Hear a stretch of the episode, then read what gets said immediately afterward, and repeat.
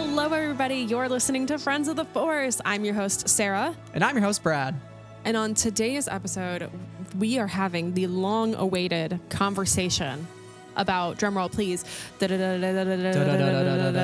Thank you. Path of Vengeance by Cavan Scott, the end of phase two of the High Republic. Hooray! Sound effect. Yay!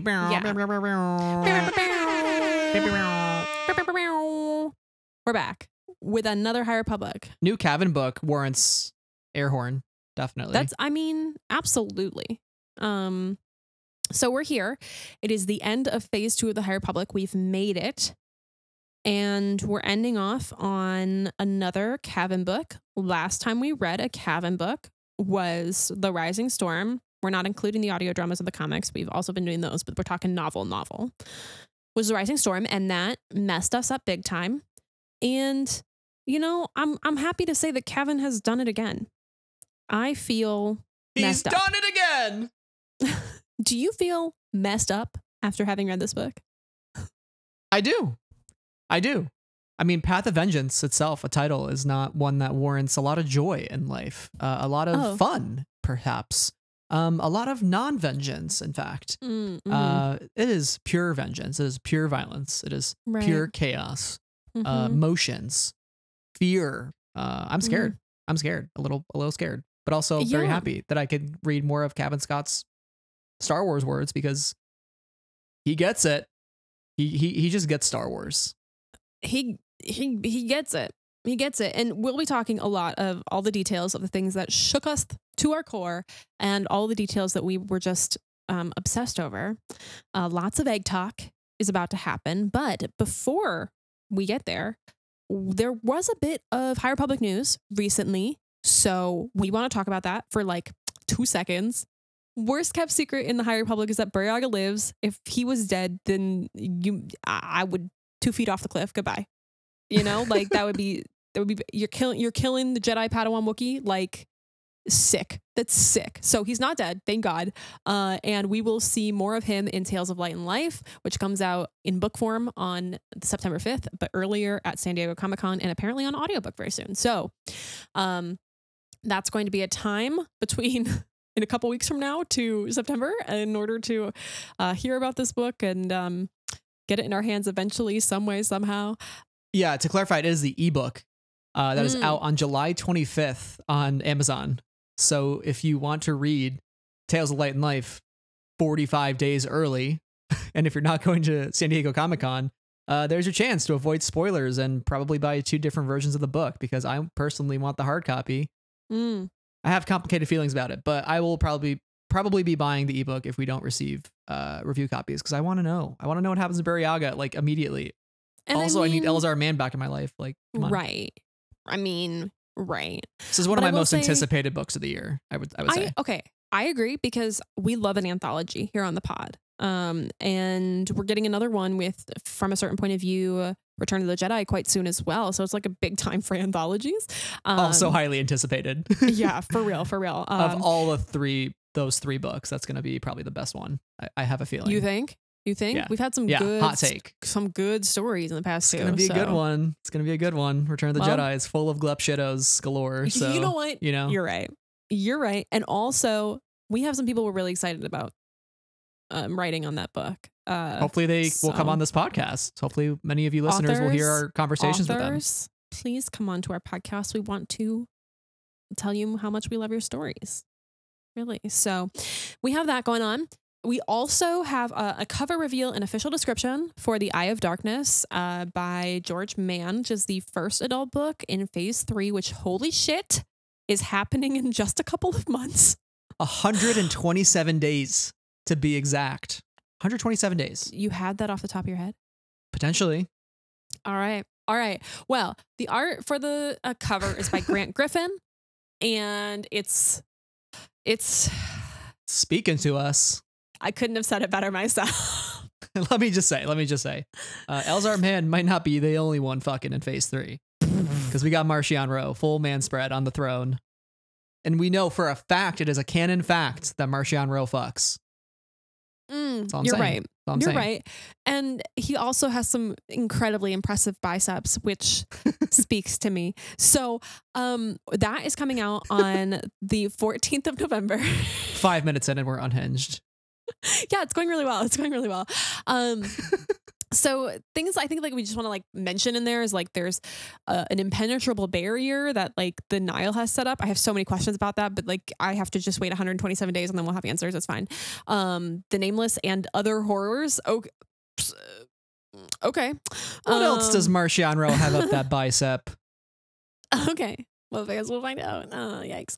Um, the Avar and Elzar are split up, which is sad for the shippers because that means maybe less content, capital C content than we were hoping for. But you know, it's okay.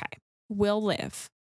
We will live. We got Temptation of the Force on the horizon, and I think we're gonna get we're gonna get plenty. Temptation. I don't know. Temptation is kind of a sexy word. So like, fingers crossed. You know. yeah, not getting my hopes up, but I'm kind of getting my hopes up that Elzar Mann will once again lose his pants in Phase Three, and maybe Temptation of the Force is the answer. Mm-mm. Yeah, I we've just talked want we've a talked happy, about this. I just want a happy ending for these characters. Um, really Yeah. bad. And I know Star Wars is not about that, but like I really would like that. It'd be really nice if they wanted to do that for me. You know, for me. Um, we have Elzar and Bell and like a relationship there about how much you know they're going through and the losses they've experienced. We also have an Occlusion Zone. Like so, there's lots going on in this book, and I think I speak for both Brad and I when like we're really excited to get back to Phase Three and our Phase One characters, um, because we love them. We love them a lot. yeah, as much as I've loved Phase Two and getting to know all these characters back in time, and you just can't beat the nostalgia and the attachment that we've shared with those with those Phase One characters. Um, and I, we've talked about this a little bit. I think is just we've been through the ringer with those characters. Like we we like share a trauma with them in a way of like the hyperspace disaster, the Valo Fair, uh, Starlight Beacon crashing into the ocean. Like we we've been through it with them. We we are bond we are bonded for life Right. by Yeah. going through those trenches. Um, I- so it's I agree. hard to beat that emotional connection any Mm. way you slice it. So phase three is gonna be great. I can't wait. Yeah, I'm. It, I mm, just like Jungkook's new single, which will be out by the time that this podcast is out. Probably, I live in fear of it. I live in fear of Mm. Phase Three and Jungkook's new single because just because I'm I'm already talking about BTS and we're like ten minutes in. Um, Jungkook is just so powerful. You know, the the Phase One characters are just so powerful in my mind's eye. You know, they're they're just everything to me. So I'm afraid for what might happen to them. Um, and yeah, that's it. That's it for the news. I think. Did I miss anything? No, uh, I'm just so excited. I think the cover looks great. I love Grant Griffin doing more Star Wars art after having done some of George's previous novels like uh, Dark Yeah. Legends and Myths and Fables. So Mm-mm. it's just great having him on board. And uh, yeah, the Storm Wall. I want to know more about the Storm Wall. that's spooky. Feels spooky. Yeah, it's giving like literal Eye of the Storm, like hurricane in space type of stuff. Yeah, I just an impenetrable barrier. Like I have so many questions about that. Like it's space. It's the Mhm. final frontier. These are the voyages as a starship. I like you know what I'm talking about? Like But like seriously, I don't know how you build a wall in space. Uh so that that'll be news to me. You know, we're just going to have to throw logic out a window for a minute. And that's okay. We do that all the time with Star Wars and that's fine. I I Yeah. live. It's So, okay. You know. Star Wars is anyway. silly. Star Wars is very silly. Um, but we love it. We love it nonetheless. You know what's not silly though, Brad? What's that? Reading. Oh, Reading is very serious. And this is a book podcast. And it's also a podcast where we want more people to read. You're probably you probably read if you have are listening to this podcast. This transition started off well and it's just gone downhill. We're not gonna worry you about had to read. You're really you're really driving today. You're really driving the transitions, the forward momentum of this podcast. I'm I'm sitting here as a mere passenger aboard aboard this voyage, and I'm I'm I'm having a I'm having a hell of a time with You the know, transition. I thought not, it worked. You're not often in the passenger seat here, but like I just, you know, that driver gets the aux cord, so. so that's oh the no, she's of, about to play BTS. Guess what? the vibe we're I'm the one who today. inserts the audio. I'm the one. I'm the one who does it. So I can just I can just nix it, nix the idea. Oh, rip. Okay. Yeah. Anyway, well, that does bring us to the bookstore of the week. So we, you know, not only love to read, but love to share bookstores uh, that are independent, that are um, providing a service and a space for their communities. It's really important to me specifically, but it's it's just important to the mission of the podcast. So today's bookstore of the episode is Left Bank Books. Left Bank Books is a bookstore out of St. Louis, Missouri, and they uh, opened in 1969 by a group of graduate students at Washington University uh, to be a place where you can find all kinds of literature. They're the oldest and largest independently owned full line bookstore in St. Louis. Um, and they seem really cool, to be honest with you. They produce over 300 events a year, which are free and open to the public. Um, and they've had, you know, presidents and local poets and everybody in between. They host a bunch of book clubs, um, including great novels of the 22nd century, Read the Resistance, and the Gay Men's Reading Group. Um, so they have like lots of different audiences and uh, topics that they talk about in their book clubs and i think that's really awesome because they're engaging with their local community um, and they also are really like involved with their you know community around st louis and i think that that is awesome um, partnering with schools in the area and that sort of stuff. So yeah you can find them at left-bank.com and you can order online for them, learn more about them, and support their store that way. Uh, so I hope that wherever you are, whether you be in the St. Louis area or anywhere else in the US or the world, that you can find a bookstore to support if you are able to do so, um, because supporting your local bookstores brings keeps money in that community, um, it keeps people employed, uh, and helps large, giant, giant, giant, giant, giant, giant companies not get bigger. so um, that's my recommendation this week. Left Bank Books. Awesome. Thank you for listening. Yeah, and thank you for for sharing. We we love sharing a new independent bookstore every single book episode. It is it is uh, a great thing, and uh, we love reading. We, love, reading, In case you haven't in case you haven't figured that out yet, if you're a new listener. Did you, listeners, did you guys know that I literally have a map of all the independent bookstores in the U.S. in my room? That's cool. I'm like serious about this. We're gonna blaze our way through all those bookstores at some point. We should just have a never-ending friend friendcation where we just bookstore hop. Oh, and we podcast at other books. uh, All, all we podcast at the Oh. bookstores, and then we're we gonna we're gonna have it's like an author tour, but it's for us, and nobody shows up. right, and and like we're we're like sleeping in a minivan, and um we, the the minivan, the back of the minivan is just full of books because we feel obligated to buy something at every bookstore. And the license plate will be the letter L dash Z A R. I'm the driver. This is my car. We're not kidding. the specialized license plate. Um, the specialized the the specialized license plate would be like F O T F for EVA. Friends of the Forest forever. Oh my God! Turn the car around. Go return it to Hertz. We're done. We're not renting We're a car. here. We're using our we're using all of the salary that you and I get from this Oh, to we're using that credit- a vehicle. We're, we're racking up the credit card debt. I see. Okay. That's right. That's right. As if we don't have Anyway. a busy enough year ahead of us, but let's let's let's buy an RV as well as some books from this independent bookstore because that's awesome. So Yeah. uh, books. books. Speaking of a book, we got a book we're gonna to talk talk about one. Yeah. Uh, if you haven't read Path of Vengeance, this is your first and final warning. Uh, we will be going full spoilers ahead. So we're going to talk all of the nooks and crannies of this book character development, theme, shocking moments, shocking deaths, you name it. It's going to be covered here. Egg Talk. Egg talk. Most importantly, If you thought Egg Talk was fun before, buckle in your seatbelt because it's a, it's probably the the most egg of any talk that we'll have done on this podcast. That being said, here we go. Sarah, Yeah. introduce us to our book here. Yeah, Brad took over the transition. As if you couldn't tell, he was like, mm, "You really flopped on the other one." So I'm just gonna get back in the driver's seat of the car. We're doing a driver swap, and he said Taylor Swift is on the radio. Um, yeah, you were you were walking off the cliff towards your flop era, and I pulled you back by the collar. That's right. You're still you're still walking straight, so I'm gonna have to keep reel, Um, reeling you in every now and then. Yeah. you know. Okay, great, great, great. Anyway, our path, our, our book of the day, the path that we are on is the one of vengeance, and um, I feel like we should start with our overall thoughts, which we probably hinted at up at the top because we love Cavan Scott. It is no surprise to anyone that we both, right, loved this book, really enjoyed this book. Um, and I think for me, like what works so well about Cavan's writing is I think he really gets the characters that he's writing. And he really um, brings us on a journey with them.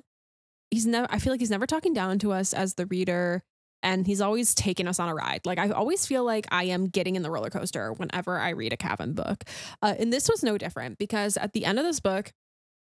I will spoil it right here. The big reveal of, oh, if it's a boy, we'll name it this, and if it's a girl, we'll name it Mari. And I was like, what the fuck? And I live at home. Okay, so like there are my family around, and my fa- my parents were like, Sarah, are you okay? Are you are you good? And I was like, this book, this book, guys, this book, it's a big revelation, big revelation. And they were like, all right. And I was like, I'm freaking out. So he does it again. He does it again. I'll probably be thinking about my out loud exclamation of shock going forward. Yeah, Cavan always knows how to deliver, especially in the final act, like right when you think the story might slow down or come to an ending point. He ramps it back up, back to 11. Uh, he did that in the Rising Storm. He does it in this, but I I just love his writing. I I'm I forget which books he's writing in Phase Three. I know he'll be writing I think like one more, possibly two more, maybe maybe an unannounced audiobook original here and there. But yeah, I would say ultimately this turned out to be one of my favorite books of Phase Two. Uh, and and following the trend that I think the young adult for me had been my favorite of Phase Two. I think if you had very limited time and, and limited resources and you could only choose one line to follow in phase two, I would recommend the young adult. I think it is probably going to tell the most essential story of uh, phase two in order to inform phase three because it is so leveler heavy. It's about force cults. You got the Jedi. Um, you got all sorts of stuff baked in these two books. It makes a really, really good duology. And I think having like Tessa and Justina and Cavan, like that's just a a powerhouse, a powerhouse of writers to offer some stories. Not that you know other books in the phase aren't, but um, I think these are just like the most quintessential of some of the things that we love the most about the High Republic, which is that like that tragedy, the pain, but also the action and the character uh, deep dives and uh, some of the themes that we deal with as we talk about the Jedi and are the Jedi right? Are the Jedi righteous? What's their legacy? Are they failing? Right. Failing? Like hubris? It has all that in these books, especially Path of Vengeance. Right. And I think what's so interesting to me about especially the YA novels in phase two is that like I don't really and correct me if I'm wrong, listener, um, but I don't ever really think we've really tackled the topic of like religion in, in this sort of way in Star Wars. Like, you know, we know the Jedi are a sort of religious organization and they follow the force et cetera et cetera. And then we know in rogue one we get the guardians of the whills. And occasionally we'll get like a different flavor of the force here and there like legends of luke skywalker with the tide. But like we don't really dive into all the complexities of that and the goods and the bads.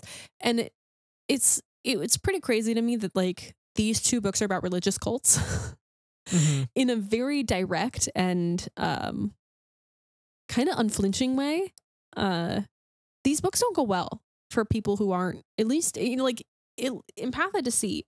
Like Kevmo is dead by the end of that book, you know. Like it doesn't go well for our heroes, and we see the religious cult winning.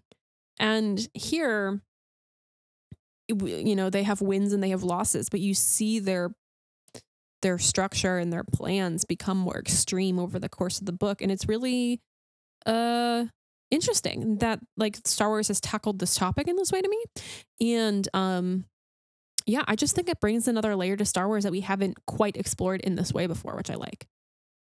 And what I really loved about this book was that you also get a little bit of the Battle of Jedha, you know, coming off Right, of the right. that big moment for the path, where I think that radicalization can uh, further even more because the, of the confrontation on Jedha and the way that the uh, convocation of the Force is perceived, and the Jedi's involvement with the peace talks, and a lot of the galaxy blames the Jedi for what re- what went wrong uh, and also the uncertainty around the path's involvement. So I think those couple of factors just really accelerate their their uh, their propaganda efforts to uh, paint the Jedi in a certain way and also like incite violence. And that's something that um, a character like Yana sort of recognizes and tries to avoid and a character like Mhm. Marda who uh, falls into that a little bit, but sort of comes out on the other end a little more enlightened, but still with a mission uh, to to protect the galaxy from what she perceives as a threat and uh, as a you know the torturers of the Force as she thinks the Jedi are. But yeah, I, I thought I thought the book just covered so much ground, and it's a chunky one. It's like 500 pages, and I I love a chunky High Republic book, especially one written by Cavan, because you know those those pages are like every single thing in those pages like matters and and has some sort of like meaning and detail and um again not that others don't it's just like his specific style of writing like really clicks with me on a certain level and i was i was happy to see how thick the book was when i got it i was like yes we're in I was for a ride. panicking. I was panicking because I had said, "Oh my god, I have to read this." Guys, for you, listener, listener, I need you to know that one night I was on the treadmill uh, for 90 minutes and I read like 150 pages in this book in one go on the treadmill. Huge deal for me, guys. Please applaud. yay Thank you so much for your applaud. Applause. Congratulations. I really appreciate it. Um, because you know it's hard for me to put eyeballs to page these days. Most of the time, I just listen on my my ears. But that's you know that's that's how good this book is. I was able to put my eyeballs to page for 90 minutes. So now you're putting your eyeballs to me for 90 plus minutes as we talk about the book which regrettably so is much more difficult. Actually, We could turn cameras off if you want. Re- if you really want to. Okay, she's actually turning her camera off. So it is me Oh, I- I now just- talking. Oh, I, back. I just okay. muted myself instead. So, you know, there we Okay. go. Now, oh, now eh, she's gone now. Okay. Wonderful.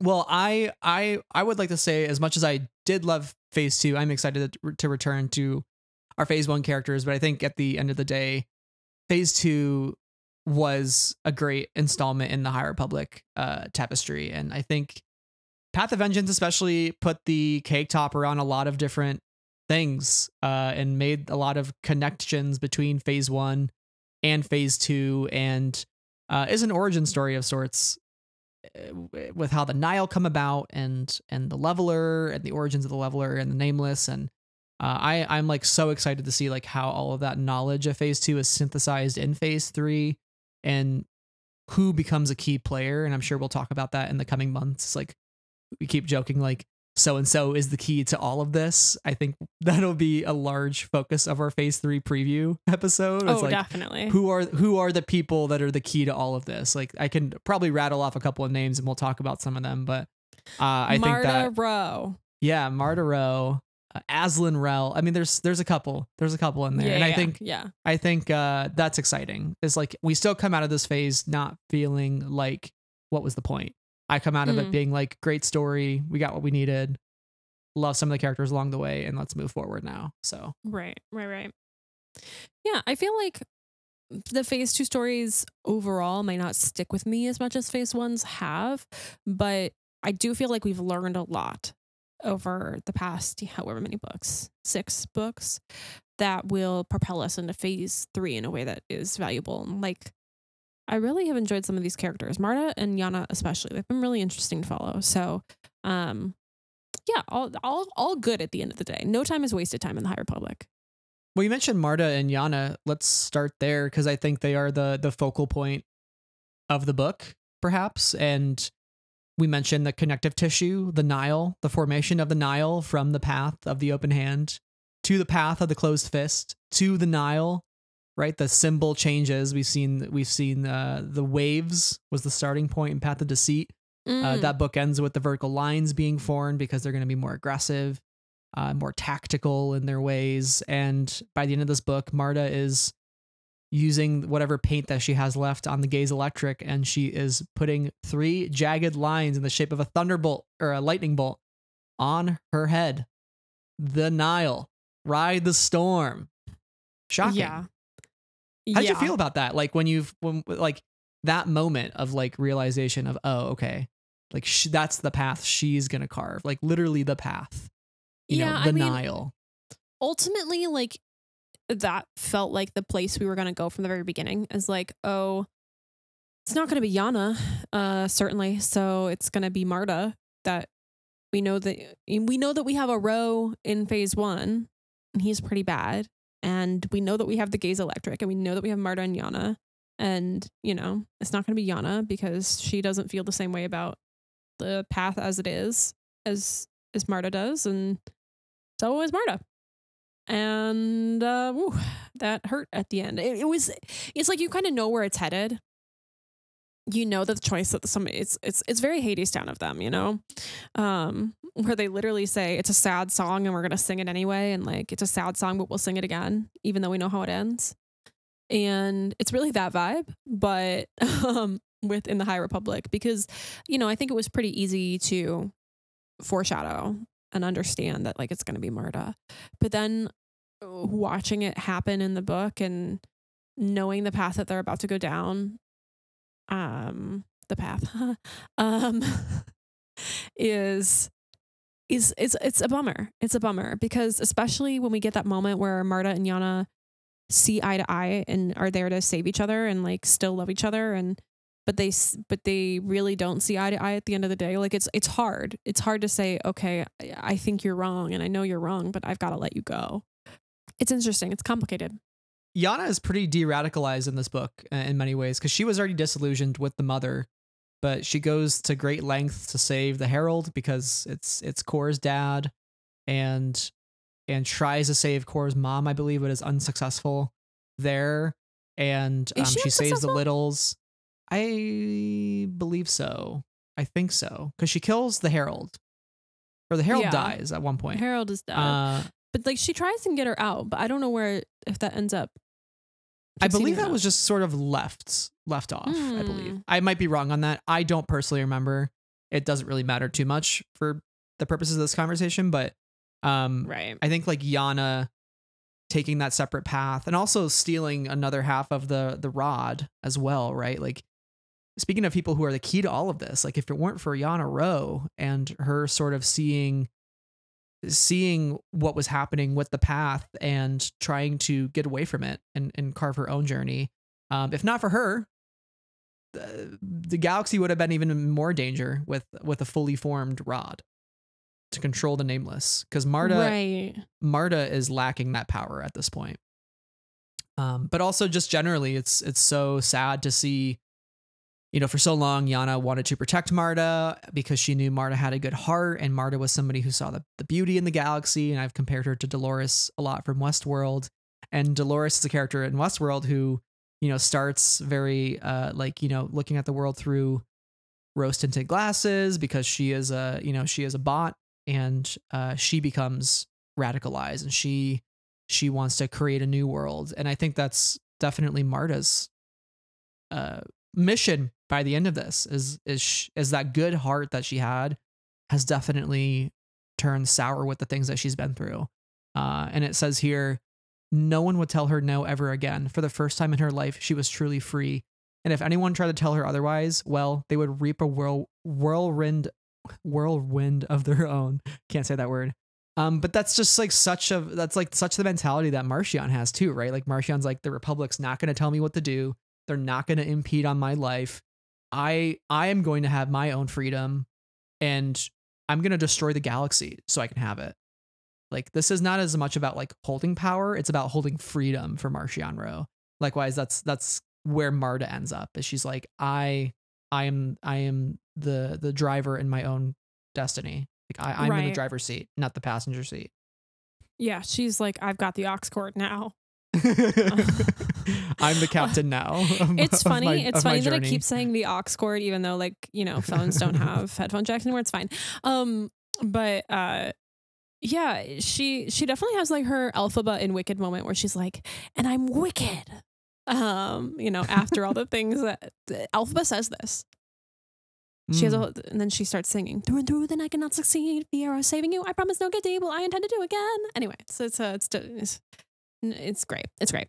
Um, but Marda has that moment too, where it's like, you know, she was pure hearted in the beginning, and then she fell into this fell into this uh, this cult and really took to their belonging, took to their ideals because she wanted a sense of belonging. Um, and Yana was trying to Yana, knowing that this was messy, really tried to keep her grounded, but quite couldn't quite do it. Um, and you know, not that it was her responsibility to, but you know, it it's a complicated, complicated situation. Very sad for Marda.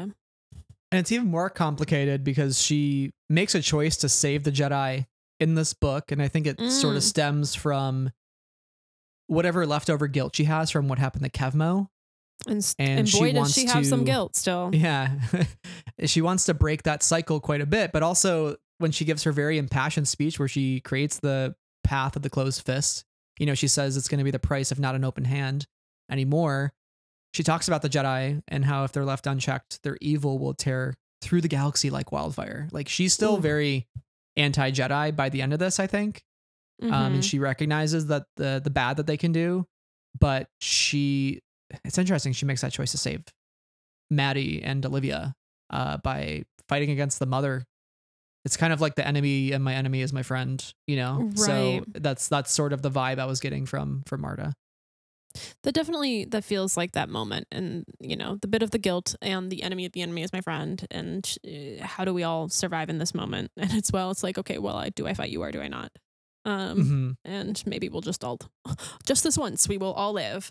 Um let you mentioned her closed fist speech and i i want to talk about that a little bit because you know reading our adult novels cataclysm specifically i was like where did this closed fist idea come from? You know i never really got an inkling of that um you know in earlier books. So it feels like it came out of nowhere. Why did the organization change hands? Uh, or it had come up with something different. And to learn that it was marda who instigated this change and that she kind of had this rousing speech that was kind of terrifying um is is uh interesting to me. Now something that I wish we had gotten more of. I know that the focus in the adult novels is not the perspective of the path or of the yeah, of the path. Um but I wish we had gotten that in the adult books because I was like a little confused about how we had gone from A to B so quickly. Uh, and this gives a lot of context to that in a way that I felt was really valuable and also really frustrating. Yeah, I feel like that wasn't a problem we ran into as much in phase one, where it felt like, oh, there is really some essential information in another book.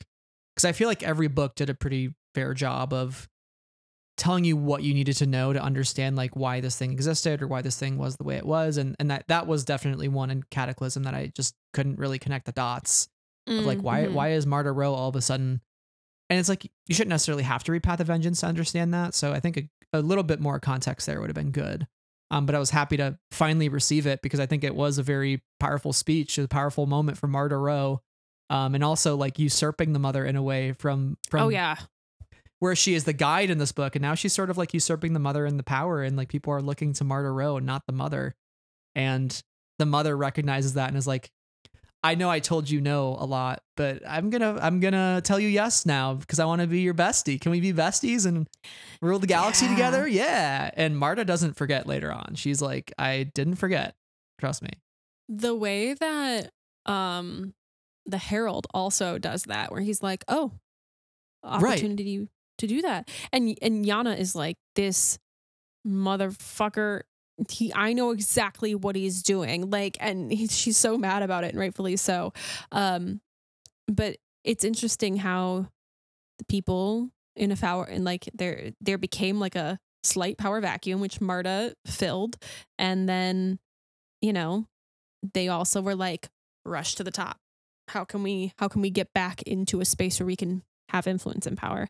So it was really interesting to watch that unfold and then like the power play between the mother and marda and the ways that they the ways that they were asking for the rods back and forth back and forth uh really interesting to me and and when they would be willing to give them up specifically the mother uh and when they would not um so I, you know, clearly, clearly, you know, the mother didn't want to lose that leveler.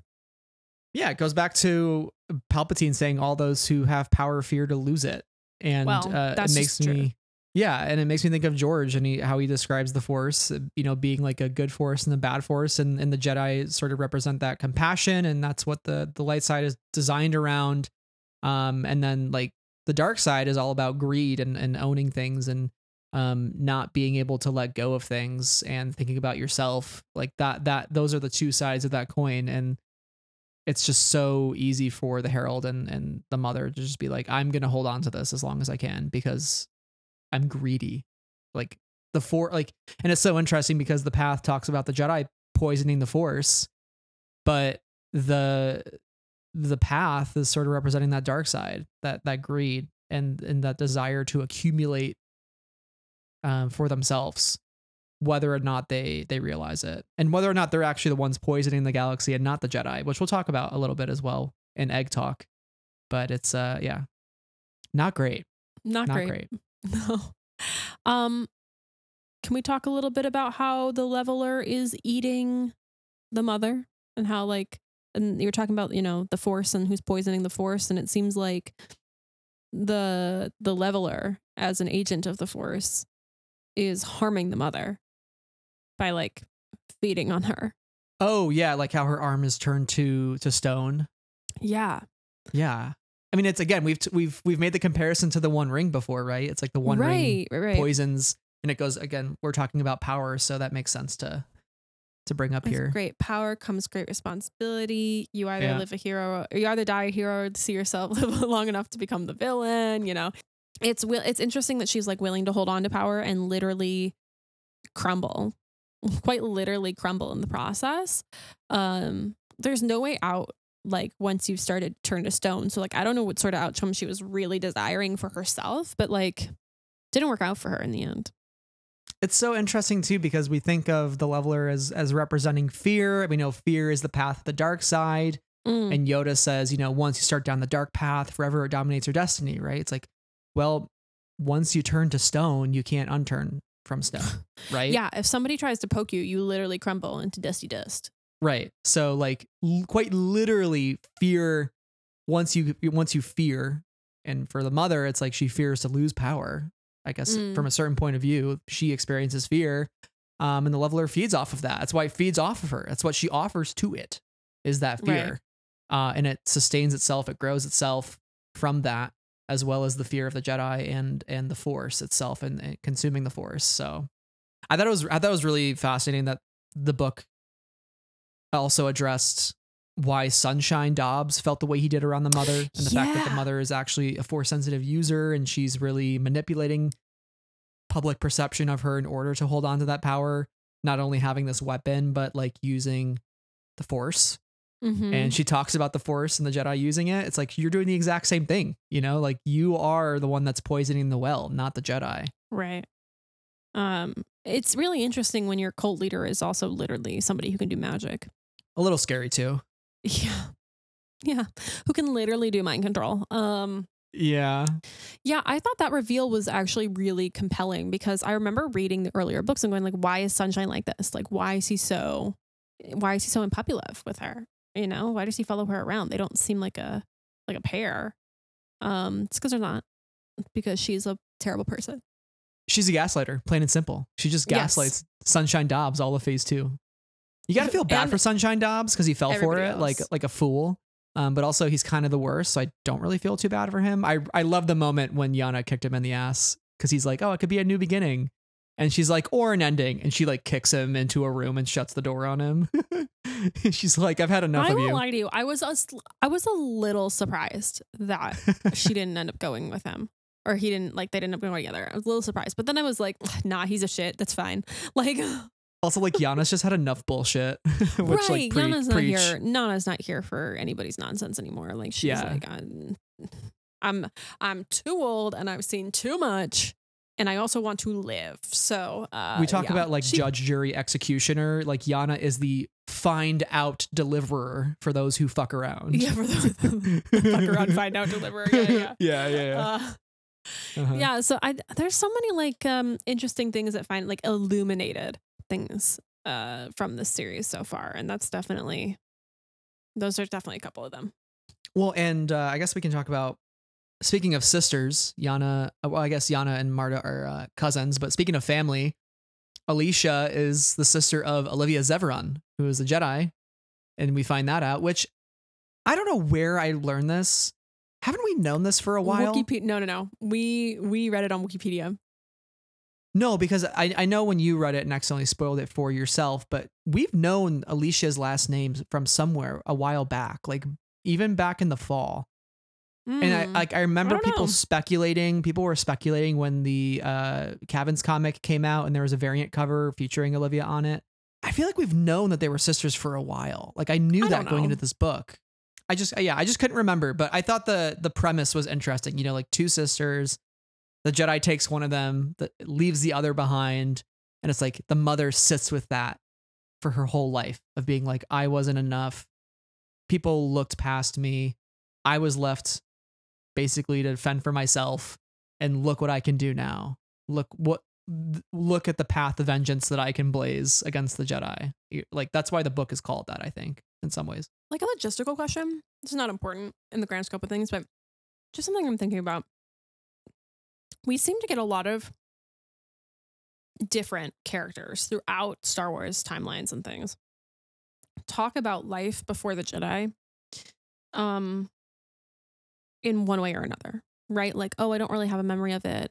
Um, or I do have a memory of it and I miss home or um these sorts of things, right? It's interesting to me because it's how are people holding these sort of grudges when they were taken as babies? You know, I don't know. Like I like because we know like Ahsoka based on Tales of the Jedi was taken like a baby baby um to the Jedi. So I, I, that's just like a logistical thing that I'm curious about because we know that Anakin was old, but we know that like Ahsoka was very young. Mhm. When when does this happen? And why would the Jedi reject somebody when they're like Force user Jedi? That's just like always how it's been. I don't know. I'm thinking thoughts, and they don't have any conclusions at this point.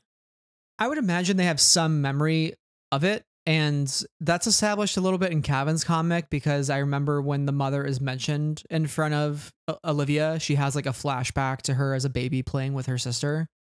Like very, that's like one or two panels. But I, I mean, for for the mother, for Elecia, I feel like even at such a young age, I would imagine there was some impression that her sister left on her, right? So it's easier for the mother to sit with that and dwell on it whereas Olivia gets quote unquote indoctrinated into the Jedi, and it's very easy for her to forget the the mother and her sister and her former life. Whereas that's where Elecia was left. So she's like she's the one that has to deal with that reality, and Sure. Olivia lives this life as a Jedi. And the Jedi want her to forget, like actively repress those memories in order to do her duty to the galaxy without attachment and to be the beacon of light in the name of selflessness, you know? Yeah, interesting. Because, like, imagine being the mother and you have a great relationship with your sister, and you and your sister are both talented and you can do these things with your mind and you can make objects move.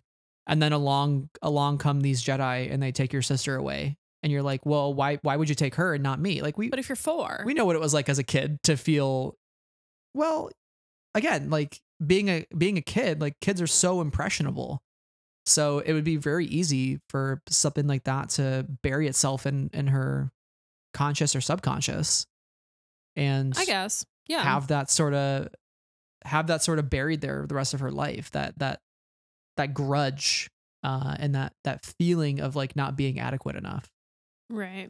which is why she needs to go after a weapon that is so powerful because like well you think i'm not enough why don't i get the one thing that can destroy the jedi entirely Yeah.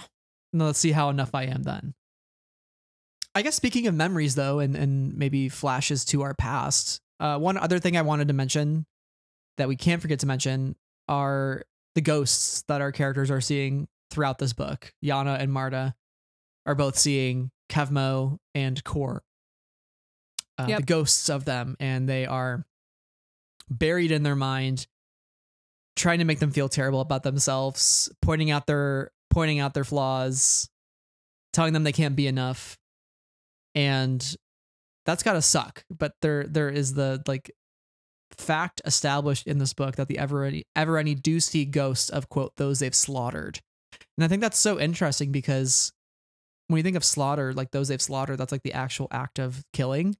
Right. And Marda and Yana are two characters that don't necessarily directly kill those people, Mm. but it's like the actions that they take that affect the circumstances around them maybe have led to those deaths. What do you what do you think of that? Like the Evereni are really supposed to see those they've slaughtered. Whereas on the other side of the coin, you have Marchion who kills his dad, Yeah. who actually kills his dad, right? And Marchion Mhm. sees the ghost of Asgar Ro constantly in in present day. But what what did you make of of of them seeing these ghosts? I don't know if I have any like really settled thoughts about this. I thought this was really an interesting point because they come and they go. They're there for a lot of the story and then they disappear. They stop communicating with them. But whether that communication was actually a fragment of them or Marda and Yana's subconscious telling them things, I don't know. Um, so I don't know how I, I like feel about it. But I, I found it to be like a really compelling part of the story because it keeps these characters around in a way that pushes our main characters. Um and I thought that that like story wise that was really interesting. But it also tells you like they both feel a certain amount of guilt and loss and sadness and um emptiness in certain ways without them. And I don't know. I don't know. I just think it's interesting that the Evereni seem to have this uh, issue, and I will call it an issue in this case because they seem to nag our characters. Uh, the presence of the ghosts. Yeah, real, not real. That is a interesting question to pose. But even regardless, like the emotions that they feel from it are very real, right? Like Right, the, the insecure, the insecurity, and um, the anger towards the ghosts that won't go away, and that's like something Marchion has to deal with as well. He's very angry to see his father, um, all the time haunting him, telling him why he can't be enough to lead the the Nihil. Um, I think the Ever- Evereni, just in general, maybe they just carry a lot of guilt very easily um, based on the things that their people have had to experience uh, throughout the throughout the galaxy you know like maybe it's a generational sort of trauma and that's why they that's why they see those ghosts A certain amount of guilt and perhaps a certain amount of resentment too, because of the way that they're outcast by others Mhm. and seen by the world as these like sort of savage, brutal people, um, not trustworthy. They're othered in a lot of ways, and so it seems like they perhaps internalize that in other ways that manifest. Yeah. I don't know. I don't know. I'm just making stuff up. no i think you're i think you're totally onto something there it's uh, embedded at a deep psychological level for for yana and for um marda and marchion so i Mm. thought that was really fascinating though and also like the parallel of marda wielding kevmo's saber we know marchion wields Loden Greatstorm's lightsaber so there there is something about a deeply troubled and potentially mentally unstable Evereni carrying a Jedi lightsaber uh, and wreaking havoc with it. Of course. Oh my gosh. I love it when Star Wars is that. Right, right, right. It was pretty cool. The image of of uh, Marda holding that saber that was very very fascinating. And I know at one point too she has some trouble with it or it breaks. Yeah. Um and I know it's also like described as crackling, which made me think of uh Kylo Ren, like the way that his saber crackles because it's sort of a a, a commentary on his mental state and the way that he is sort of torn as a person between the light and the dark. So Mm. maybe the fact that Kevmo's saber is now crackling is is is symbolic of what Marda is feeling internally of like the struggle between uh her family, Yana, and like the path that she wants to blaze forward as as part of like the closed fist, you know? Um and and also the guilt that she carries. Like that good heart and that good heart turned sour within her, you know? There's layers. There are layers. It's like an onion. It's a High Republic onion. Duh. High Republic onion. but you know the Oh. biggest High Republic onion of all? Let's hear it, Brad. It's actually not an onion, it's an egg. Dang. Dang. Are we there? Are we there? I suppose so. Are, we know what came first the egg or the egg talk? I'm happy to report it was the egg talk. All right, let's talk about it. We can be like uh, d- uh, um, Rhett and Link. Let's talk about that. Good mythical morning. Um. Anyway, egg talk. Uh, this one's a doozy, guys. I don't even I know where to start. I don't even know either. Um, can we start? Let you know. Mm, let's start with Planet X. Can we start with Planet X? Yeah. Planet X is a place that we have heard quite a lot about in various things. We know that uh Nath, right? No. Oh, what's the dad's name? Oh, da- uh, Spence and Das, right? Yes. Um Nath, where Nath Tencent. Okay, I got it figured out. Uh Spence and Dass Leffbruk uh found themselves on a planet X with Sunshine Dobbs, and then their ship crashed, and then they ended up getting off planet X. And then they're trying to find their way back at planet X, at least Das is, in the hyperspace chase. We don't quite get to planet X. The planet X was the friends we made along the way. Now we go back to planet X. And it's it's a it's a place. It's a place that feels, you know, like if we, you know, we call these certain places in the galaxy force nexuses, next nexi. I don't know what the plural of nexus is. Um force nexus places. That's what we're gonna go with. And this really seems like to be the center force nexus of force nexus playlists places because it's not like a place that functions normally at all. The Force Nexus to rule them all. The one. Right. Exactly. The pinnacle god tier Force Nexus. This Right. planet is bananas. I mean, we've seen it before too. We've seen it in Eye of the Storm by Charles Soule. We saw it in the comic and the way that the Yeah. colors and yeah. it looks just trippy as hell. Yeah. It's not natural at all in any sense of the word. It is one of those places that I was trying to think of um I was trying to think of like things that it reminded me of because it seemed like the trees were regenerating and the force was actively through like the veil trying to keep them out um and that it it like had a certain stake in keeping the eggs there and keeping the beings in the dark and in the the caves and things. And it didn't work out for them so well but it was trying and it reminded me a lot of annihilation the book and or the movie either is fine in this case as it was like science fiction e adapting on its own the in this one it's called area x. So planet x area x they're not all that much different. Um and that people get lost there. You know people expeditions go to area x and they don't come back. Um and that it has like a it has a it has a uh, effect on their mental well-being. Yeah. Wow now i'm rereading the synopsis for annihilation. I read the book and saw the movie. I'm very messed up and i really got those vibes when i was on planet x um because we are in the caves and like the creatures are coming after them the protector and the um i forget what the other one is called uh but very spooky very spooky vibes. For a place that feels so spooky, it's presented as a utopia of sorts. Like you're saying, it has these properties where it heals, it creates life with the trees, um, healing in terms of like the the injuries that our, our characters experience going through the veil, um, heightened force sensitivity. You know, Shay suddenly knows how to fix the ship. Bokana knows which fruit to pick and how to navigate the tunnels, etc. Right, and right that is so fascinating. I think for me, the most interesting thing was the veil itself. Uh, Mm. it's really it's really funny because in uh, just a little quick side tangent, Destiny Two, there is this thing called the veil in Destiny that is very important, and uh, we don't know much about the veil, and we're continuing to learn about it.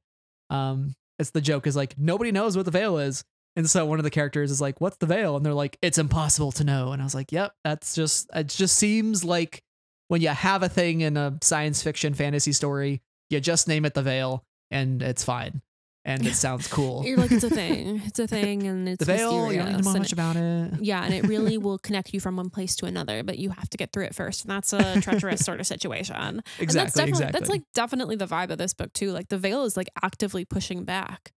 I was Um, thinking of it as a like an immune system almost, like because it described these blobs that were coming at the ships, and I thought of like white blood cells like attacking a virus uh, in your body. you were Mrs. Frizzle, Miss Frizzle on the magic school bus Oh, on like man. the in the in the Yeah. in the body episodes. Oh my god. Yeah. Okay. That's what the veil is I, am like. picking It's up what you're putting down. Yeah. Right, right, right. But only not only that, like keeping people out, but trying to leave, expanding and getting bigger to like prevent them from even leaving. It's like, okay, well now you're here. what happens on Planet X stays on Planet X. So we need you to come back, and we're not going to let you leave. Well, I think it's also feeling really threatened by the fact or feeling really alarmed by the fact that you know eggs are leaving. It definitely knows. You know the creatures Yeah. knew and the planet knows that it's trying to disrupt the ecosystem. Mhm. and um brad big question for you. Is this is this pardon me where are the s's in my speech? Is this the sin done to the nameless? Oh boy, um, yeah, yeah. That's are we are we are we gonna we're gonna get into that now, huh? i mean we- that, that brad that is the crux of egg talk for us that is Yeah. egg, that is egg talk what is egg talk colon when the sun this is send done on the nameless and the Jedi Yeah, yeah. the, the time of splitting pine you know you know probably better than I Okay, so so Word let's uh we're gonna start a little context again because again we we might maybe we picked up some new listeners who haven't experienced egg talk. Let let's let's let's educate you a little bit. Welcome to egg talk. You're in the club bestie. Rewind the 2019, Master and Apprentice by Claudia Gray is out on bookshelves. so and good. it features a prophecy that is quote as follows. Only through the sacrifice of many jedi will the order cleanse the sin done to the nameless. The danger of the past is not past but sleeps in an egg. When the egg cracks it will threaten the galaxy entire when the force itself sickens past and future must split and combine a chosen one shall come born of no father and through him will, will ultimate balance in the force be restored so you might think originally in 2019 is like, oh, chosen one is Anakin. He brings balance to the Mhm. Force. The sin done to the nameless is Order 66, the nameless being the clones because they are numbered. They are not people, uh, according to Palpatine. So, but everyone was like, what the heck is like, what, what, what about egg? What, what does an egg have to do with the clone trooper? Are they eating eggs for breakfast? right What's going on? I mean that's a that's part of a healthy balanced diet but like you know we don't know Yeah. So it was like a bit of a mystery of like, okay, we have this like very clear, like, we have this very clear, like, uh, uh, start and finish to this, but like, what's the middle part? And I think as we've read the High Republic, like, yes, the chosen one prophecy still can like be true in this, but I, tr- I, I think that the beginning of this is strictly tied to what we're reading in the High Republic. And we are trying to figure out in these two phases what was the sin done to the nameless um, only through the sacrifice of many Jedi will the Order cleanse that sin. Um, and the danger sleeps in an egg, and when it cracks, the galaxy will be threatened, right? And we have the imagery of the egg cracking uh, in the Nameless Terror and Path of Deceit and Path of Mm. Vengeance, right? So that Mm. imagery is there. Uh, it's very clear that this is about the High Republic and, and, literal being eggs and and Claudia Gray writing this after they had already held their retreat at Skywalker Ranch to Mm. plan out a whole initiative around what do the Jedi fear, right? So it's all connected. It's all connected. This is one of the like I think you and I agree like not enough people talk about this prophecy. I feel like we're the only ones talking about it. Is nobody else talking about it? Brad, the the this prophecy to you is what the K's wrath device is to me. I know. Oh my gosh. Okay, that's a good way to describe it. Like Um, this prophecy I mean, like I if you feel were very like strongly about it too, but it's your baby. if you were like, hey, hey, I can't run a marathon, I just can't do it, and you read this prophecy to me, I'd go out and run the whole 26.2 in like insane record speed. It just pumps the blood in my veins differently. It pumps them differently. Okay, so that's the context. Right. What was your question? I don't know what my question was. Um Was it this? Is this the sin? Is that what you were asking? oh, is that, how we got was the question that I did pose to you. Is this is this, you know, we we've we had a conversation about this, I think, off air, and I was like, Brad, are the leveler and the nameless two different things? You know, because we first knew about God, I'm trying to. It, it's like the Baby Yoda Grogu moment. It's like what came first in these namings, but I think it was always the leveler, like with the Martian. Like I think it was the leveler, and then we start talking about the nameless, the nameless, the nameless, and we're like, oh, I mean, yeah, yes, and right, like squares and rectangles, all all uh, all squares are rectangles, but not all rectangles are squares, kind of a situation. Uh, all uh, all the leveler is the nameless, but not all nameless are the leveler. Mhm. I'm, my- I'm really trying to figure this out in my brain. Um, and so I don't know where I was going with that, but like, oh, where I was going with that is now we have the name, the nameless, which connects it to this prophecy pretty explicitly, in my opinion. Um, and so there's a sin done to them. And I would say that the sin done to them is they were taken out of their environment quite forcefully in a way that disrupted the planet of the forest. It disrupted the beings who were in the caves, the protector and, and the other being that, you know, tries to kill our heroes uh, who are actually kind of villains. Um, it's complicated. Um, but like, I don't know. It feels like this is the sin in a way that they're being taken out of their homes. They're being brought elsewhere to feed and to kill. And not, it's not like they're in a, you know, it's not like we're in the jungle and there's a king of the jungle sort of situation. They're being explicitly controlled by the mother and by Marda with the Rod of Seasons and the Rod of Daybreak. There's a lot of questions here and how that all happens, but it certainly feels like this is uh, the deepest disrespect to another, you know, one of the deepest disrespects you can do to another living being. And the leveler is a living being. I agree with everything you said. And we we have talked about this before too. Like we we have actually alluded to the idea of like maybe the sin is that they were taken from Planet X. And we've talked Oh, about yeah, that. And I, I think Path of Vengeance is without a doubt the most confirmation that we have gotten that that is, that is the sin done to Yeah. It's like we actually see the sin being essentially uh done. I mean, it was already done by Sunshine when he stole the first egg that is the leveler.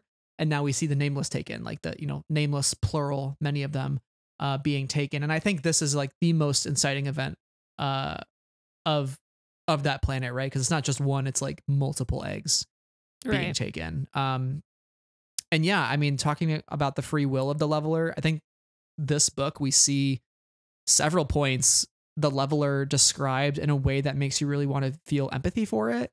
Um, At Mm. one point, when the, the mother gets the rod of daybreak, it says the leveler whimpers and dropped its head in between its paws. Like that's such a vivid image of like when you think of a dog being sad, it's putting its head between its paws and it evokes that sense of emotion of like oh god something something about the situation is not right like it's rubbing me the wrong way right and when the rods get connected uh it says yana couldn't tell if it was a cry of pain or triumph from the leveler um and the creature was visibly shaking as it was commanded right so clearly this leveler doesn't doesn't want to be involved with whatever- is going on it it feels like something is wrong it doesn't want to do what it's being bidded to do, um, but it knows it has no choice because that is its fun- its function is to feed and consume the forest. Like that is what it serves, uh, and that's what it has to do. But now it's being done at the expense of somebody else and somebody else's greed and power trip.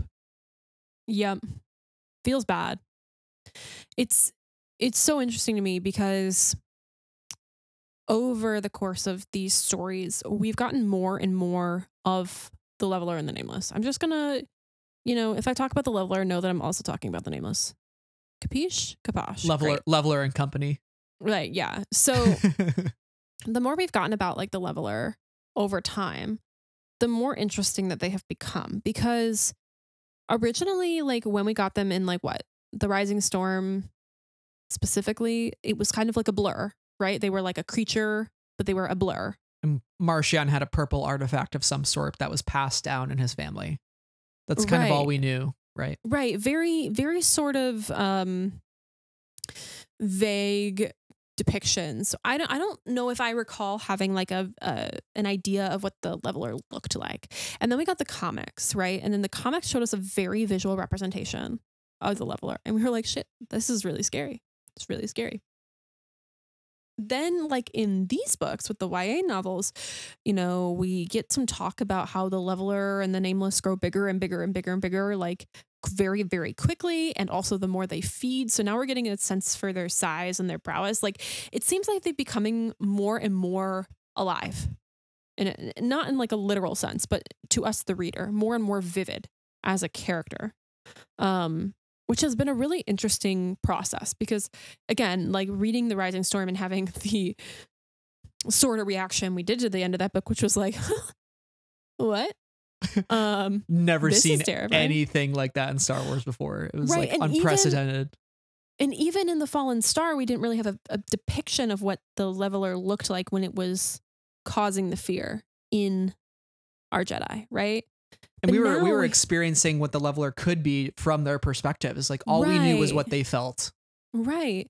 But now it feels like we're getting such detailed descriptive visual representations of this this genuine creature who this genuine animal who is being like abused um and it, it gives you a different perspective on the leveler right? Like it it um humanizes in a way the leveler and and that this is not their doing. This is the doing of the the path and the Nihil you know? They're they're at their mercy.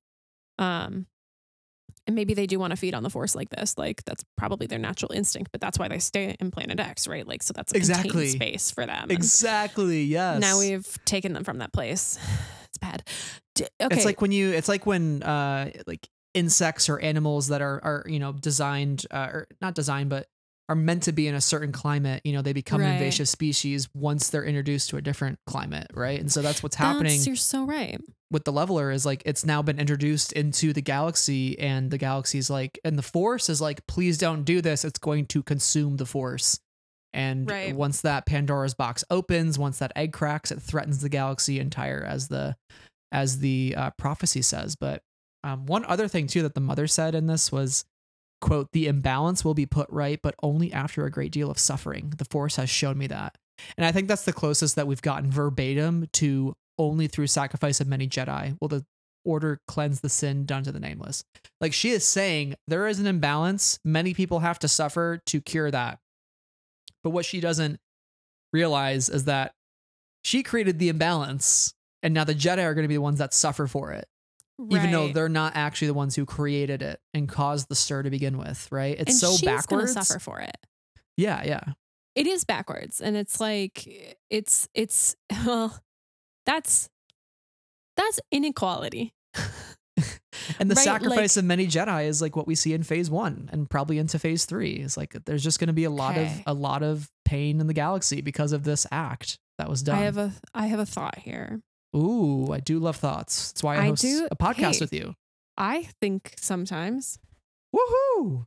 occasionally Thinking is Um, fun. woohoo um okay my thought is this you know only through the sacrifice of many jedi now here's an interesting thought we've talked about the chosen one side of this prophecy and you know order 66 as well as the the you know the clone wars as potential uh, ways of writing or ways of reading this but what if we read this as a conscious effort only through the sacrifice of many Jedi. Now, sacrifice can be, or sacrifice can be two things. Sacrifice can be involuntary, or sacrifice can be voluntary, right? What if? I know where if- you're going with this. I know where you're going with this. Do you? Um, what if th- there is a mission of the Jedi to return the Leveler and the Nameless to Planet X? and Jedi Jedi have a have a responsibility to protect all life. Right. And and what if the Jedi try and make it right by hauling Rathtars more or less to Planet X, and it doesn't go so well for them because they are making uh, an, an explicit sacrifice in order to. Uh, or an intentional sacrifice in order to right the ways of the Force. Avar Elzar is dying this way. Like, I hate you so much. I, I'm and what so if that's sorry. what if that's Here's the the trials of the Jedi? What if that's yeah, the trials? Is like the thing, Brad. If I if this is not my novel thought, then you know Claudia or Justina or George or Kevin or Charles or eh, Tessa or Zoraida or any, any of the above, any of the okay, uh, any of these authors that we love, Daniel, Alyssa, any any, any of them. They're all, we're clearly all on a first name basis at this point. Um, they've already thought it too, and they've already killed our favorite characters. Okay, Brad, we just have to accept this at this point. I, I can't believe you right now. I can't believe you. But like. I, in all honesty, like the whole time you were talking, listeners, I was like freaking out in the background, He like was. clutching my my head, because yeah, sacrifice is the key word. That is, Right. I think a voluntary sacrifice has to be the thing that cle- cleanses the sin, right? Because if it's involuntary, it's not necessarily genuine. Like the Jedi are going to have to realize we're going to die doing this, but it's what's right for the galaxy. Because like the thing between the dark side and the light, and what makes the light the light, is again greed, power, and and the Mm. desire to cheat death is what defines the dark side. And the thing about the Jedi is that they are okay with dying. They are okay with letting go. That's what defines a Jedi. God. It's letting go of the fear of death. What do the Jedi up. what do the Jedi fear? Death. They'd fear dying. Let go of that fear and let go and you transcend into the force and become something beyond that. You become a force ghost. You become a new being, right? Like force is a natural part of life as Yoda says. Or death is a natural part of life as Yoda says, right? And that's what that has to be for these characters. And I think it makes sense. Like the trials of the Jedi is facing death, looking it in the eyes and saying, "I accept you. I I, I embrace your gift as a gift to me, and I gift a, and I give a gift freely given back to the Force by returning the Nameless to their planet." Fuck. So Fuck. So Brad, I'm gonna throw another one your way. Please don't. I'm traumatized enough. No, I actually am, and it's gonna hurt even more. Okay. um, No. Okay. So it's not it's not what if one of them, Avar or Elzar, go to planet X, but what if both of them go to planet X knowing that they can't return? And oh what my if- gosh. I mean, they could eh, theoretically. What if we kissed? What if we kissed in the veil as we return the nameless back to Planet X? Two fingers pointing at each other, being pushed together. Emoji, cry emoji. What, if we ki- what, if we kissed in the what veil? what if we kissed on planet X where all of our force sensitivities are much heightened um, right before we die? Um, what if it's not a choice that one of them makes, but a choice that both of them makes? And then it's like the happy tragic ending where like maybe they get to live until they're old, but like isolated on this force planet where they know they can't leave. Anyway, this is Oh just, my gosh. I'm just thinking about a lot of things today, I guess. I've been thinking a lot of thoughts today, and they're manifesting themselves in this conversation. Stellan's Force Ghost appears. Farming Elzar? Really? Elzar's like, it's a quiet life. maybe all the force ghosts maybe all the f- maybe you, you know what? I'm just throwing ones out here. Just i just lucasfilm hire me. I'm ready to give you all my star wars thoughts um on salary of course. Um what if what if we we believe planet x to be the the the nexus of force nexus seas like what if that's where what if that's where force ghosts go to die? And by go to die i mean like are stuck until they can like how does a force ghost make their way back into um a physical-ish form? Where are they before that in the force? Maybe they are at a force nexus. Maybe they are ghosty ghosty living farming their ghosty ghosty fruits and veggies on planet x. I don't know. I'm just thinking thoughts. Maybe maybe it's the garden of eden maybe it's heaven we're bringing the bible back into it of course we are um i don't know but like i'm just i'm just thinking things Elzar and Avar are Adam and Eve, and they return to the garden to get rid of sin. we know that elzar is certainly a sinner in more ways than one you know he kind of He kind of fucks. Oh, is that what you're gonna say? i was gonna say he kind of fucks up Oh, well, yeah. Get you a man who can do both. Fucks up and fucks. okay, but why stop at just Elzar and Avar going to Planet X? Why not all the characters that we know? no because uh, you know some of them have to make it some of them have Do to they? yoda's gotta live I mean, well, okay, Yoda lives, but we know Vernestra- Vernestra lives in the Vernestra's gotta Acolyte. live. But what if part Avon of Vernestra? Staros- what if Avon Starros Vernestra's is missing Keeve Trennis uh, becomes a lost twenty? Um, I mean, Oh, I'm just what- saying. I think we might. let's weave hey let's weave her into the the novel storyline maybe she rejects death Keith Trennis. Keith to Hmm. and that's why she goes off this other way like why do we have to sacrifice ourselves in the name of the force i don't know i'm just saying shit at this point Speaking of like the sin done to the nameless, I, Yeah. I think can we talk about Kalar who is on the ship as they pierce the veil? Um, would you like to read oh what Kalar is saying? I have it here on the uh, the Oh. old Google Doc. their name is On, uh, their name eight. is said ti- a tiny bit differently in the audiobook but i forget what Gotcha. um But would you like to uh, talk? So Kalar, as they're going through the veil, Kalar is like speak speaking on behalf of the veil. Um, Yeah, and Marda on behalf of- even aren't they dead too they are well. Sunshine shoots them at one Oh. point to stop them from talking. Um, but like Yeah. right before that, Marda Marda could sense that the veil was actually crying. It's it's a it's it's the force the Yeah. capital T that capital F the force um yeah So, so, why don't you why don't you read this? Yeah. Kaylor says, We need to go back. We shouldn't be here. This is wrong. Why won't you listen? You'll kill us all. You'll kill us, kill us. It's not too late, not too late. Have to go back, have to turn around. What did I tell you? We should have gone back. We will go back, go back, make you go back. The force is chained. The force will die. The force will be consumed. All will be consumed. All killed. Yes, all must die. Die and die and die, and so the galaxy will live. I didn't know it before. I know it now. They will come for us. The nameless horror, the Shrii Ka Rai. They will come for us all. The storm shall rise and the stars fall, all because you crossed the veil. Because of you, the force will die. The force no more. Wait. The storm shall rise and the stars fall. The storm, the Nihil rise, the stars fall, the starlight beacon falls. the Starlight Beacon falls, the great hyperspace disaster into, you know, uh, atmosphere. Stars literally falling. prophesizing what happens to the starlight beacon here. These are those exact words. That's insane. That's insane. Die and dying die so the galaxy must live. That's the that's the sacrifice of many Jedi so the sin done to the nameless will be cleansed and the galaxy can survive and live on. That's that and they're warning, don't do this. This is gonna have to happen if you do this. Right? It's giving like Star Trek. It's giving start if I might if I might little Star Trek tangent. Go for it, bestie. Christopher Pike has to make a sacrifice himself in order to write the future and to make sure that the timeline exists the way it needs to exist. Yeah. Because if he doesn't, great things, grave things will happen. Right. And I, I'm getting that vibe here. It's like that's the Jedi's responsibility, right? Like the Jedi are going to Mm. have to face fear, uh, to face the fear of death because if it's not them dying, it's somebody else, Right. you know? Right. Anyways, there's also um, Bakana when he's in the caves. Yeah. Bakana's looking Bakana's looking into the into the dark uh, when the underdwellers are coming up, and he says they're coming. We're doing what they've wanted. The blight will come, the blight will spread, and nothing will be able to contain it. The force will be chained, Marda. The force no more. Death to the force. Death to the force.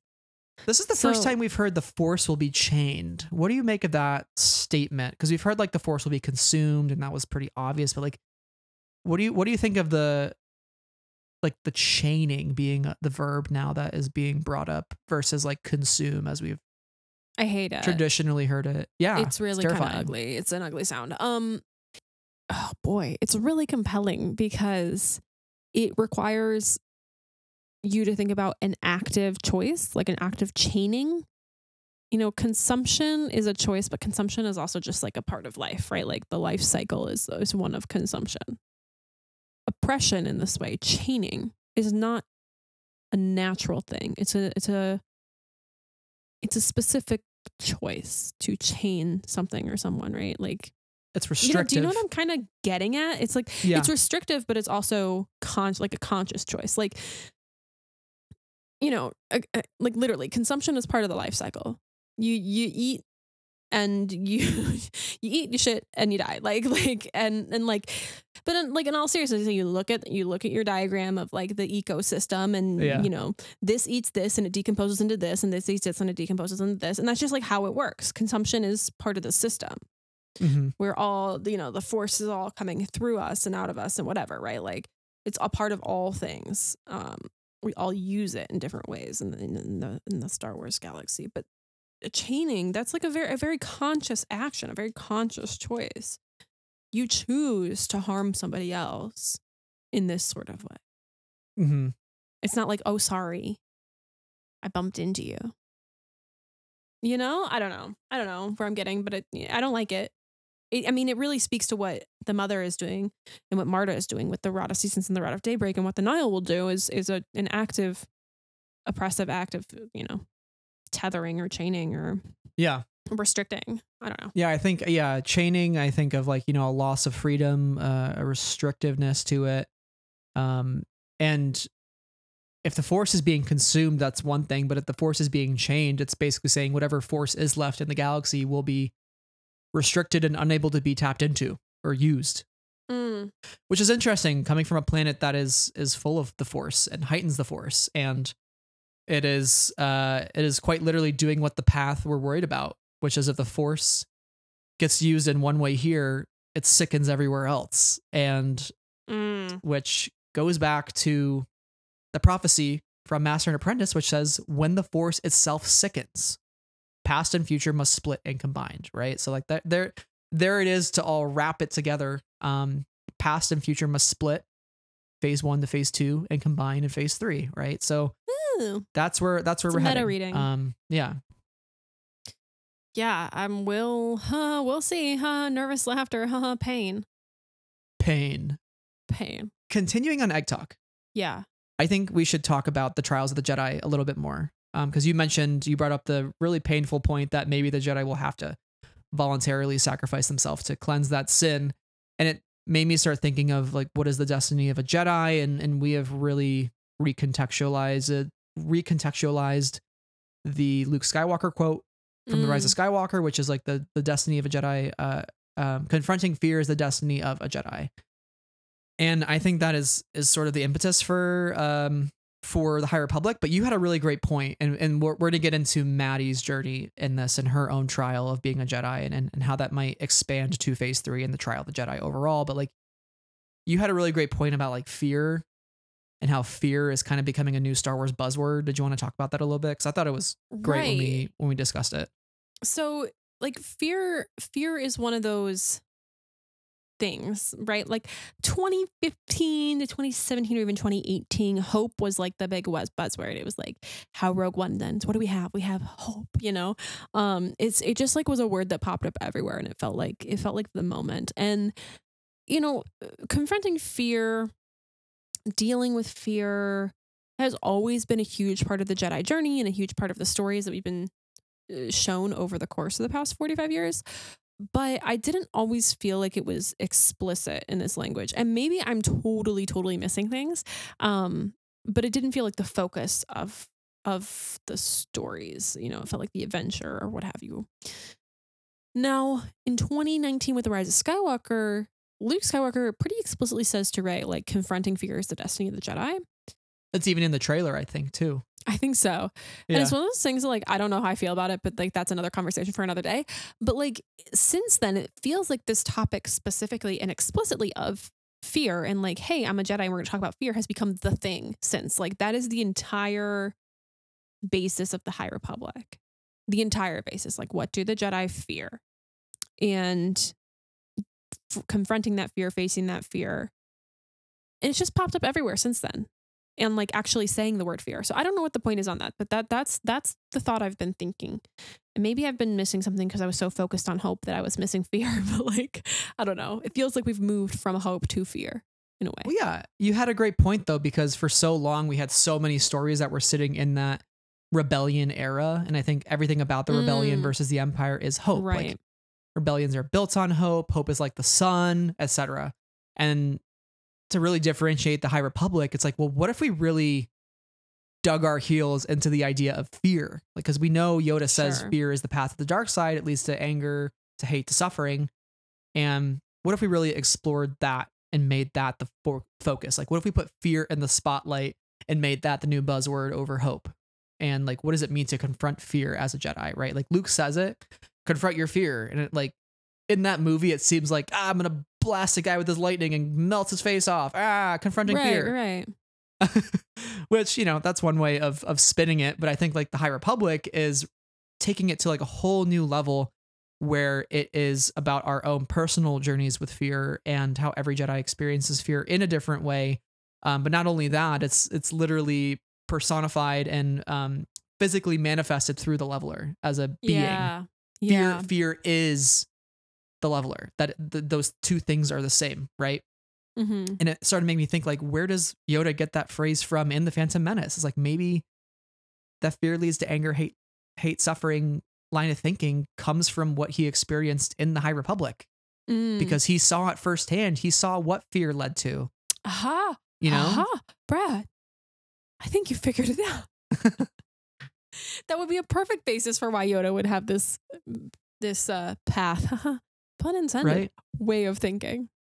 exactly. Yeah. And i think that's best shown through Matty in this book. I think Matty is such a critical character and the way that she confronts fear. And it, it kind of all starts with Vildar when before she leaves to go to Dalna. Vildar tells her, um, "If there's one thing I've learned on Jedha, what, uh, one thing you and Tey have taught me: keeping secrets, especially from ourselves, never ends well." We Mm. are Jedi. We're always better when we work together. So that's like setting up this foundation of what will be her journey in the book, which I find I find f- very funny because Cataclysm, Yoda, and Creighton are like secrets. Secrets are very fun because we don't share them with everybody. So let's keep one, buddy. You know, Right. and Vildar's like, don't do that. We're stronger together. And then Yoda's like, psych. Well, it's kind of like um, who's right in the end. We know how we know how it goes for Anakin. You know. Yeah. Yeah. Maybe Yoda. Maybe Yoda's not totally right about the secrets are fun. For us. Concealment is not good. I mean, we know we know he's wrong. In fact. Yeah. So. Yeah, yeah. just Yoda things. And then Matty sort of synthesizes these other two lessons. Like one's from Master Liban and one's from Tey. And and Liban at one point in the past told her the trick is to acknowledge how you are feeling and more importantly understand why you are feeling that way. Then and only then will you be able to ask yourself the questions that will help you control your emotions to overcome to overcome the burden you bear. And like what is that burden? It is fear. Mm-hmm. Uh, and I think like the current day Jedi lack the ability to do that. Like they don't understand why they feel. They just say don't feel. It's in the Jedi code. The Jedi code says there is no emotion, there is peace, right? It's literally Mm. saying emotion, no, just peace, just harmony. That's all that matters. And it's like realistically, that's not what it means to be a living being. You have emotion no matter what. Like you experience Right. those things and you have to know how to confront them and, and deal with them and acknowledge them and understand why you're feeling that way. Right. Yeah, and ultimately, like you want to find that Zen, and that's what the, the you know the Jedi are looking for is finding that kind of inner peace. But you, in order to do that, you have to be able to go through the the highs and the lows and have the tools to deal with those things. And that's the piece that the Jedi are missing is Mhm. is developing the tools to deal with the highs and the lows in order to uh, approach that kind of middle ground that that inner peace. And that's what that's why Anakin turns, right? Because Right. he tries to acknowledge how he feels. He is shunned for it, and then he never understands why he's feeling that way. Yoda just says, "Let go of all you fear to lose." Like he doesn't actually talk through it with him. Like, why do you feel this way, Anakin? You know? some of them should have gone to be like have some degrees in psychology i think in the jedi they could have probably benefited from that There's got to be one, right? Or is it just like they just totally messed up and forgot about psychology as a whole field? you know maybe they they have psychology as a field and maybe they have like psychologist jedis or jedis who study psychology but it's just like a so like a side it's a side quest for them you know it's like Yeah. a, it's like a you know that's that's great for you Cohmac Vitus, he's a folklore folklorist and a historian, and you're just a psychologist, and that's that's cool and shit. But like, does it have any tangible effect to the Jedi Jedi's daily life? I mean, I mean, are you useful in a lightsaber training? No.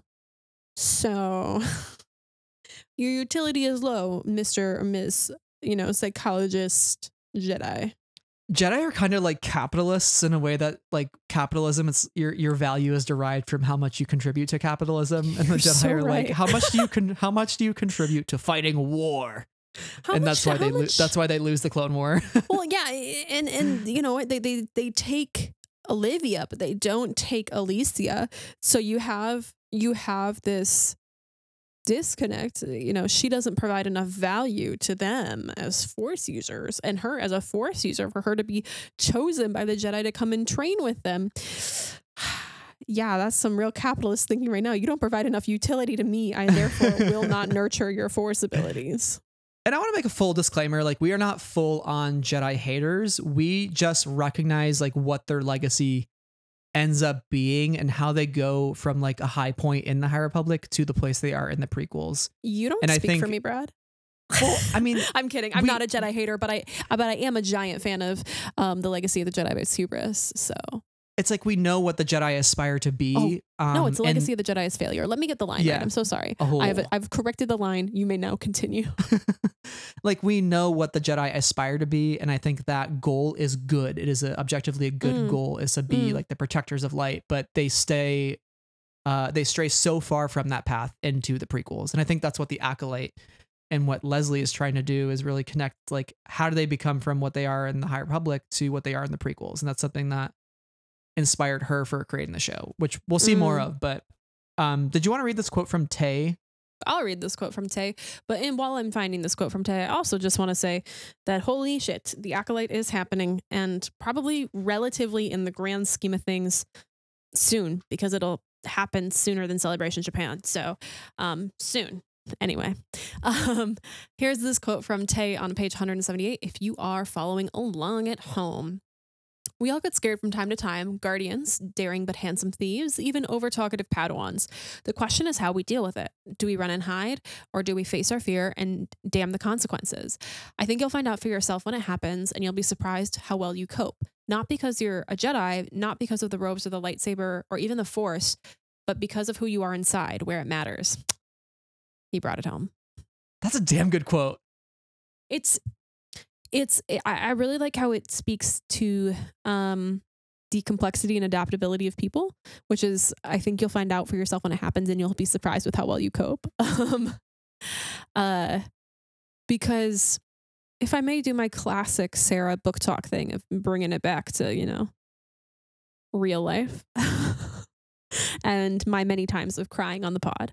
Um it's it's one of those things where you know, we don't ask for change in our lives a lot of time, right? We don't we don't ask for bad things to happen. We don't ask for big life changes to occur in ways that affect us negative, negatively. You know, we want to move through life uh, happy and healthy and um, surrounded by our loved ones and friends, and you know, being able to celebrate all of those things, right? It's like when COVID hit, you'll you'll find out what how you cope when it happens, and like for me, it was puzzles and audiobooks for months. um, and, you know, did I cope well? I mean, I got to be kind to myself. I look back and I go, you made it through. And that's that's the answer. And, and that fear, that uncertainty, and how I handled that and the things things that I could control, I did control, and the things that I couldn't, I didn't. In working through that over time, I'm proud of myself looking back. Because I have to be, right? I have to give I extend myself mm-hmm. that grace. So I think that this is what this quote is getting at. Um, you know, we don't ask to be scared. We don't ask for change. We don't ask for all the any of these terrible things to happen. But you know, humans are adaptable. People are adaptable. Beings are adaptable to different environments, different stressors and things, and we all deal with a lot of things that we don't want to. that's part of living, I guess. So, Matty dealing with this very, very real human thing um, is valuable to a reader and to Matty, the character, who's fictional yeah, and Matty Matty synthesizes all those lessons that she takes from from Tey and from Vildar and from uh, Master Liban. And page four ninety one, she says Jedi can be afraid, Jedi can be scared. There's no shame in it. Everyone is scared at one time or another. The difference for a Jedi is that we know fear is fleeting and should never win. A Jedi never runs from their fear. They face it, safe in the knowledge that the Force is with them and they are one with the Force. And that, you know, connects to that classic line that we love from Chirrut Îmwe. Can I make a uh, comment about that Malbus. line specifically? Yeah. Can we get some other force prayers up in here? Please. Apparently, like in other versions of the scripts, there were other ones. Why are there not other ones still? Please let us have other force prayers for the love of God. They cannot be a religion that has a single prayer. I know, I know, like the Christians and the Catholics and you know any people, right? Where are the other important prayers? This is this is a really important side tangent to me because I actually am at, to a point where I'm getting a little bit frustrated that this is the single prayer like chant that comes up every time the Jedi are going through something and they're like, oh, I need to connect the Force. I'm with the Force, the Force, something I have some creativity. Hot take with Sarah. Oh, hot boy. take. I like I I am not on my soapbox right now because my soapbox is holding my it's my soapbox step stool. My soapbox step stool is holding my um, extension cord so that I can raise this desk that I sit at to standing level when I want to stand at it. Um, so it's it's out of commission right now. But imagine I'm standing on my step uh, stool soapbox. I feel really strongly about this. I'm so sorry to derail your thought that was thoughtful and good, but like I really needed to get it out of my system. This is serious business. This is serious. I mean, I was just gonna I was just gonna say that I think this quote was great because Matty even acknowledging that there's no shame in being scared, I think is so mm. important, right? Because I think when we're scared, we feel at our most vulnerable. And mm. sometimes uh, there is not a great comfort in having that vulnerability. And I know a, a person or two in my life, throughout my life, who I've seen them get scared and their first instinct is anger because they're scared and they don't like being scared. And, and you know, Matty saying fear is fleeting and should never win, that made me think of Emeric Can- uh, Cantor from Trail of Shadows when he faces the leveler, uh, one of the only Jedi to actually see it for what it is. It's because in that moment he tells himself fear is an illusion and it's only what I kind of take with me. And if I Mm. let go of that fear and look it in the eye, damn the consequences that Tey says, I'll see what what it truly is. And he sees the leveler, and that's what happens, right? And so there's this moment where she takes these lessons, she takes this mentality that she has, and when they're being affected by the leveler, she starts thinking of moments from her past of of Vildar and Tey and Olivia and Azlin. Uh, and she realizes the the answer to overcoming these effects is that we need each other. We can't beat it on our own. And um, I hate to bring up Harry Potter, but it's the best thing I could think of in this moment was like, you know, when Harry is in the Ministry of Magic and he beats Voldemort by thinking of his friends in Mm, that moment mm. because he know he knows Voldemort will never experience love. And so I thought of that in this moment where like Matty's answer to confronting fear and dealing with it is knowing that fear is fleeting. I have my friends. I have people that love me and I love them and and uh, they will always be there for me and the force will be there for me and that is all the knowledge I need, right? And that ties together with like our question of phase 3 will be how do Jedi deal with fear? Do they deal with fear by Matty's method or do they deal with it through anger uh, and turn to the dark side because of that fear? you mentioned like okay you talking about fear and like fear is what you take with you about like i'm i'm tangenting but i'm tangenting to star wars so we're keeping it in house um i'm thinking of that one fact pop story the one cave story. Mm, do you know the one i'm talking about? Yeah, yeah. cool cool cool. And i don't have any more Back. details of right i don't have any more details of that one. I just thought of that one. Um but the other thing i thought about is literally shadowfall chapter 18 you are what you take with you that or whatever that chapter is called um and the way that they deal with fear in that chapter which is it's like majorly messed up um um that chapter traumatizing um Never forget. but like Chapter 18.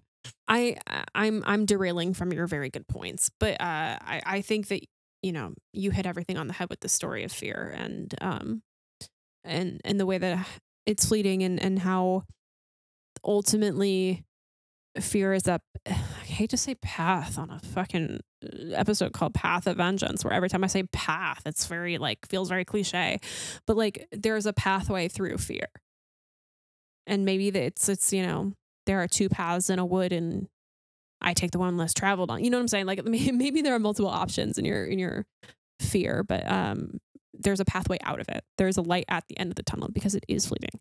The two paths are, are what will be critical to phase three. Is like, which Right. path do you take? And maybe there is a middle path. Like, maybe that's the path that Keeve Trennis takes because she just says, listen, I'm out. The Jedi lied to us about this threat and I'm out. I'm, I'm over it. Maybe she becomes a ringleader for the way seekers and like that's why way seeking is abolished and does not exist by the time that we get to the prequels because um she becomes one of the lost training because she's like leads a way seeker rebellion and she's like you guys, and the way seekers are like you guys are doing it wrong jedi. And she's like yeah you guys are doing it wrong jedi. And then the jedi are like talk to the hand and goodbye. And she's like well screw you and becomes a dark sider i'm throwing out theories lucasfilm please pay me if you want to use them but like you, know there's a lot of different options here I think tying it back to our thought that the thing the Jedi will have to do is return the nameless to their planet. And with that in mind, with that in mind, it's like, okay, well, they can't just kill the nameless and be like, yay, we won. because We fought death, them. right we that's, killed that's them. A, a, a an imbalance in the force perhaps Right. That's the thing. Fear is the real threat. Fear is the threat, and the nameless are just a, a, vessel through which fear exists and uh, reveals itself. Or in many cases, doesn't reveal itself and and and reveals imagery that's not really there, monsters and, and visions and things that you are scared of, right? That's oftentimes the effects of the Jedi is like everything in the room became a monster, you know? mm. oh yeah that's something new that felt like it popped up in this i think maybe this book And so it's just fascinating that like the thing in phase three that will win the day is not a weapon. Uh, it's not like any tools. It's just a mental game. It's a mental game to confront fear, and then once that fear is confronted, say, "Hey, we we confronted our fear. Let's now return the the levelers. They are Mm. they are creatures, part of the force. All life is sacred. Let's bring them home." And that's that's the end of the High Republic. All life is sacred except for Marchion Ro's life, and he's getting dead. Died yeah, down, we can throw him off the uh, the plank. right into space. so thinking about all of this and and what Matty has to deal with, I thought that it was interesting post battle. Mm. She doesn't remember much, and it just says that something about monsters nagged the corner of her mind, but that must have been an illusion caused by the rod. And one, uh, the word illusion popping up again from trailer uh, once seen in Trail of Shadows is like the idea that fear is an illusion. Um, but it was interesting that she sort of blames what she saw on the rod and the fact that the leveler is maybe not real or like the monster was not real when it really is. I just found that intriguing. And that sort of explains why current day Jedi don't really remember. And maybe that's why the the, the fables get passed down the way they do is because Mm. people think people kind of uh, recreate the images in their mind and don't really know where it's from. Um, ha. We were talking about the nursery rhyme, right? yeah, yeah, Like we were like, how the fuckity duck Shrii Ka Rai kai rai like, and then you were like, well, what if it's not like a conscious thing necessarily that's passed down? well, who might have passed that down? The nursery rhyme. I think we should introduce our last talking point of this episode, which is a, a man known as Azlin Rell, who we first met in Path of Deceit and discovers the bodies of two Jedi fallen in the caves on Dalna, who are husked, husked remains. R.I.P. Kevmo Zink, and what Zallah Macri. Yep. R.I.P. Pour one out. F in the chat. Press F to pay respects. We're, we're saluting right now. We're just saluting on camera. We're gonna salute the rest of the episode while we talk. So I'm so sad Azlin about Rell. still. Azlin Rell, not to be dramatic, not to be dramatic, although to be fully dramatic, he is the key to all of this. Yeah, yeah, yeah, yeah. You've fully convinced me of this. Azlin's one of those characters that really does not do well in this when he experiences the effects of the leveler. And At Matty all. has to help him at one point because he wants her to leave him. And she's like, no, we are stronger together. Again, that lesson. We are stronger together. We need to go together. This is how we win. And uh, Right. he goes with her. Um, but he sort of just derails mentally from there. And towards the end of the book, uh, he is seen scribbling maniacally, uh, manically on sheets of paper with a blunt stylus. Uh, Matty even wonders where in the light had he found paper. Uh, so paper is not really a big thing in Star Wars. Do you think that Rey has this piece of paper now? Do I think Rey has a piece of paper written I'm by sorry. Azlin Rell? This is such a derailment, but like she's got all the Jedi texts. Oh, oh, okay, okay. Now I understand. I was like, wait, she You're just like, like, found where a are you paper. going with this? She found a paper So- on Jakku that was like a dusty old like trash bin. Brad, That was like, an, oh, it's what an the heck? entire plot point. Uh, page page turners they were not, but like the Shrii Ka Rai Kai Rai. Mm, Maybe. That's potential. know. Potentially, who knows? But that's Maybe that's she the keeps thing. the nursery rhyme alive when she teaches the little ones in the upcoming movie she's in. yeah. Lucasfilm, don't come after me. That's not a spoiler. I don't know. but what's fascinating is he is so he's scribbling on a bunch of sheets of paper, and there's this moment where he he says he hears the voices of the Shrii Ka Rai, and he says there is no center, no balance. You will see, and he makes Matty read this paper, and Matty reads. Shrii Ka Rai Ka Rai, they're coming to take you away. They'll do what they can and they'll do what they must. But when they find you, and she can't even finish it, and Azlin completes it for her, all you'll be is dust. We first heard this nursery rhyme in Trail of Shadows by Daniel Jose Older, and it was described as an old nursery rhyme. Thanks really for like nothing. Thanks for my nightmares, Daniel. unknown origin, right? Um, and Daniel also wrote Edge of Balance Precedent. And uh, I guess a slight spoiler for Precedent, not a huge spoiler, but uh, Azlin Rell is in this, and he goes missing at the end of the comic. So clearly, Azlin Rell went somewhere. And what does Emerick Cantor find in Trail of Shadows issue number one at the very end when he goes to Vrant Tarnum? Tell us, Brad. he finds a cave with markings on the wall that say the nursery rhyme the same exact words that Azlin Rell wrote on that piece of paper that Matty read. So Azlin Rell is the one who created this this rhyme. Uh, he somehow had it embedded in his mind from the voices of the nameless that have just had this effect on him that he's not able to overcome. He can't overcome that fear. Yeah. Azlin's not doing so well. When he told me about the cave, I was like, oh my God. So I just opened up the comic. I readers, oh, not readers, you're listeners, but you're also readers, but you're listening to this, you're not reading this. I need you to know that both Brad and I have like a stack of books next to us of like related materials. Like Brad's got Edge of uh, Balance Precedent. I've got Trail of Shadows. I've got Midnight Horizon. I've got Rising Storm. And why do I have Midnight Horizon, you might ask? Well, Sarah, could Brad, you could you explain? No, no, no. Oh. You're gonna you're gonna take this Oh, I'm theory. gonna do it. We we It's have maybe uh well no, it's our theory. We've talked about it together. It's, I know, but it's like your thought. We've, we have updated the the mystery figure a little bit. Our, our, our theory our theory has changed It evolves slightly. So, the theory, if you have joined us in the past, if you haven't, here's the here's the thought. Let's get out. Hold on. No, here's we- let's just get out of Midnight Horizon. I did this, you know, yesterday when we were chatting, and I, I just needs to happen again. Uh, because you know, Brad was like, Sarah, when you get to the end of the book, like right before the end of the book, you know, it'll it'll mess you up. But you, you'll know what scene it is. And I'm like, okay, Brad, okay, okay. And for our, our listeners, you can embark on this journey with us uh, by turning to Midnight Horizon at the bottom of page 481. Okay. A little off to the side, that strange hooded figure sat, singing as always. They'd come with Yoda, Zeen had realized, and everyone had dis- when everyone had disembarked and settled at Bay News. The, f- the figure never showed their face, never spoke to anyone, just sang a sad little ditty over and over in a raspy whisper. They'll do what they can, they'll do what they must. Uh, yada, yada, yada. Uh, but when they find you, all you'll be is dust. And then, you know, of course, Zeen is like, I'll find you, Lula. Um, but Missing, presumed dead. so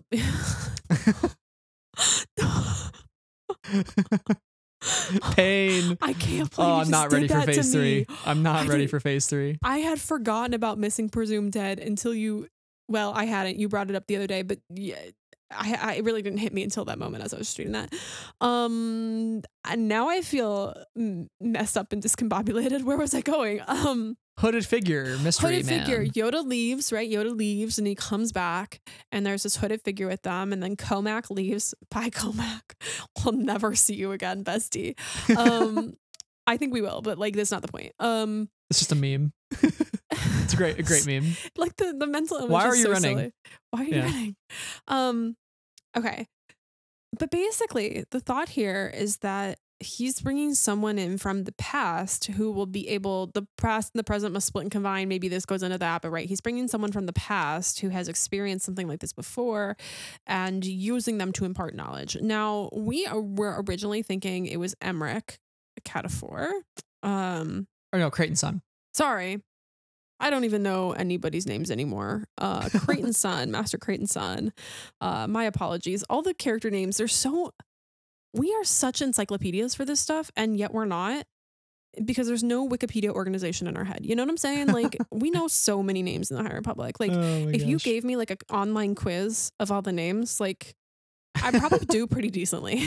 Um, because like there are Google Docs with all their names on them. Anyway, um, but I would not know who they all were at this point. Just have like a list of names. Anyway, Master Creighton Sun. We thought it was Master Creighton Sun, and we were talking about this in Cataclysm, right? Right, because they sort of leave off saying, "Oh, we'll we'll never discuss this until we absolutely need to."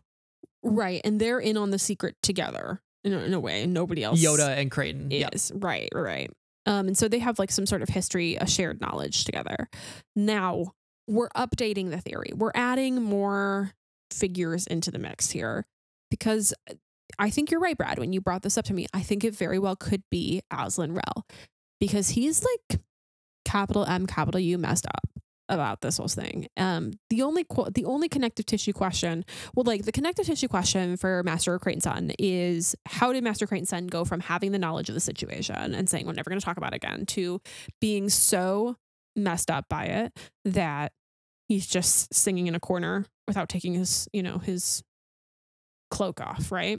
Right. The the connective tissue that's missing, if we want to say that it's Azlin Rell, is how do how do we find Azlin Rell? You know, like how does he get found in order for him to return? Uh, and also, damn, he's old at this point. Um, but so Creighton Sun would be even older. Anyway, not the point, but the point being, you can add him to the mix as somebody who has directly experienced the effects of the leveler, suffered greatly, and is has exiled himself in one way or another. And put pen to paper with the ner- the Shrii Ka Rai rhyme, right? And he's saying it in that moment. And my other thought was, how would Creighton know that potentially, right? Azlin Rell was the one who wrote it on paper, scribbled it on the walls, etc. Potentially.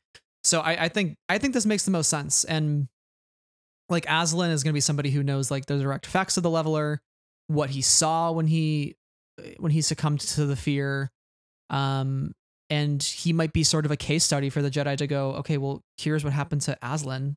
How do we not allow right. this to happen to us? And it might just be as simple as Azlin being like, I'm terrified, I'm scared. When do you uh, like how how do you feel better, Azlin, when I'm not scared? Right? Goes back to Obi Wan, like, how, what does the Force feel like, and have, what does it feel like when you turn on a light in the dark? Right? That's the answer. Um, and Azlin Rell is the key to all of this, to finding that answer. And Yoda picked him potentially for a reason, and he went off Mm. with Tromac, who is one of the former littles Tromac. Tromac, that's a good thing to bring up right now. one of the former littles that Marda watched over and is now one of the elders of the path that's left over of those remnants, right? He he he chose Tromac specifically to go find Azlin Rell potentially and bring Azlin. So You're maybe Tromac had that Oh. knowledge. oh, you're blowing my mind. Now I'm thinking about the connections. I just rem- I just remember Tromac and Yoda like tight in the cockpit together, like in their vector, in Yoda's vector, like flying, and they're like really cramped in there, and they're like flying over a planet. Oh man. Okay. I forgot about Tromac's role in the f- discovery of all this.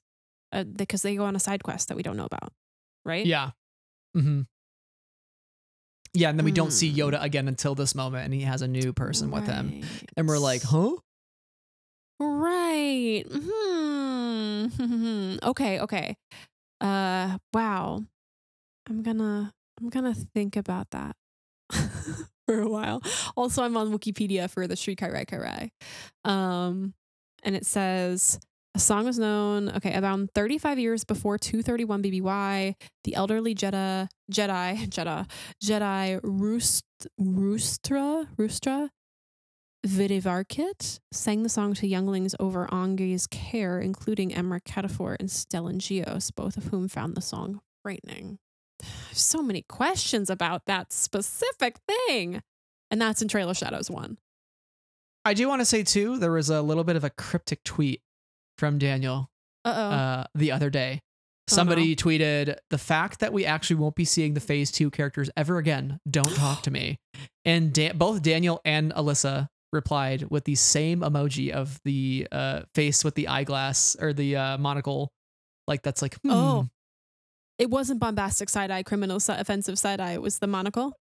Yeah, it was the monocle emoji. Mm. And then Daniel replied again to another person who posted a screenshot of that tweet. And then I replied to Daniel with my live Azlin Rell Azlin Rell reaction meme. And then he replied with a picture of Maz Kanata looking in the air in her castle. I don't know what that means.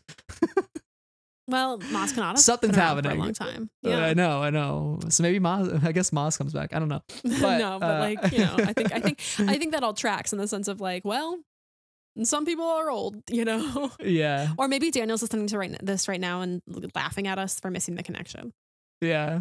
we're all fools. But I, I I do think we're on to something in saying that it is has to be Azlin Rell. I think it makes the most sense. It would be really exciting uh to reintroduce Azlin and many other characters who might have that knowledge. And we'll talk more about that in our phase three preview and like who is who are the key players for phase three. I think what's interesting about Azlin is that like we don't get a lot of Azlin, right? Like we don't No. know Azlin well.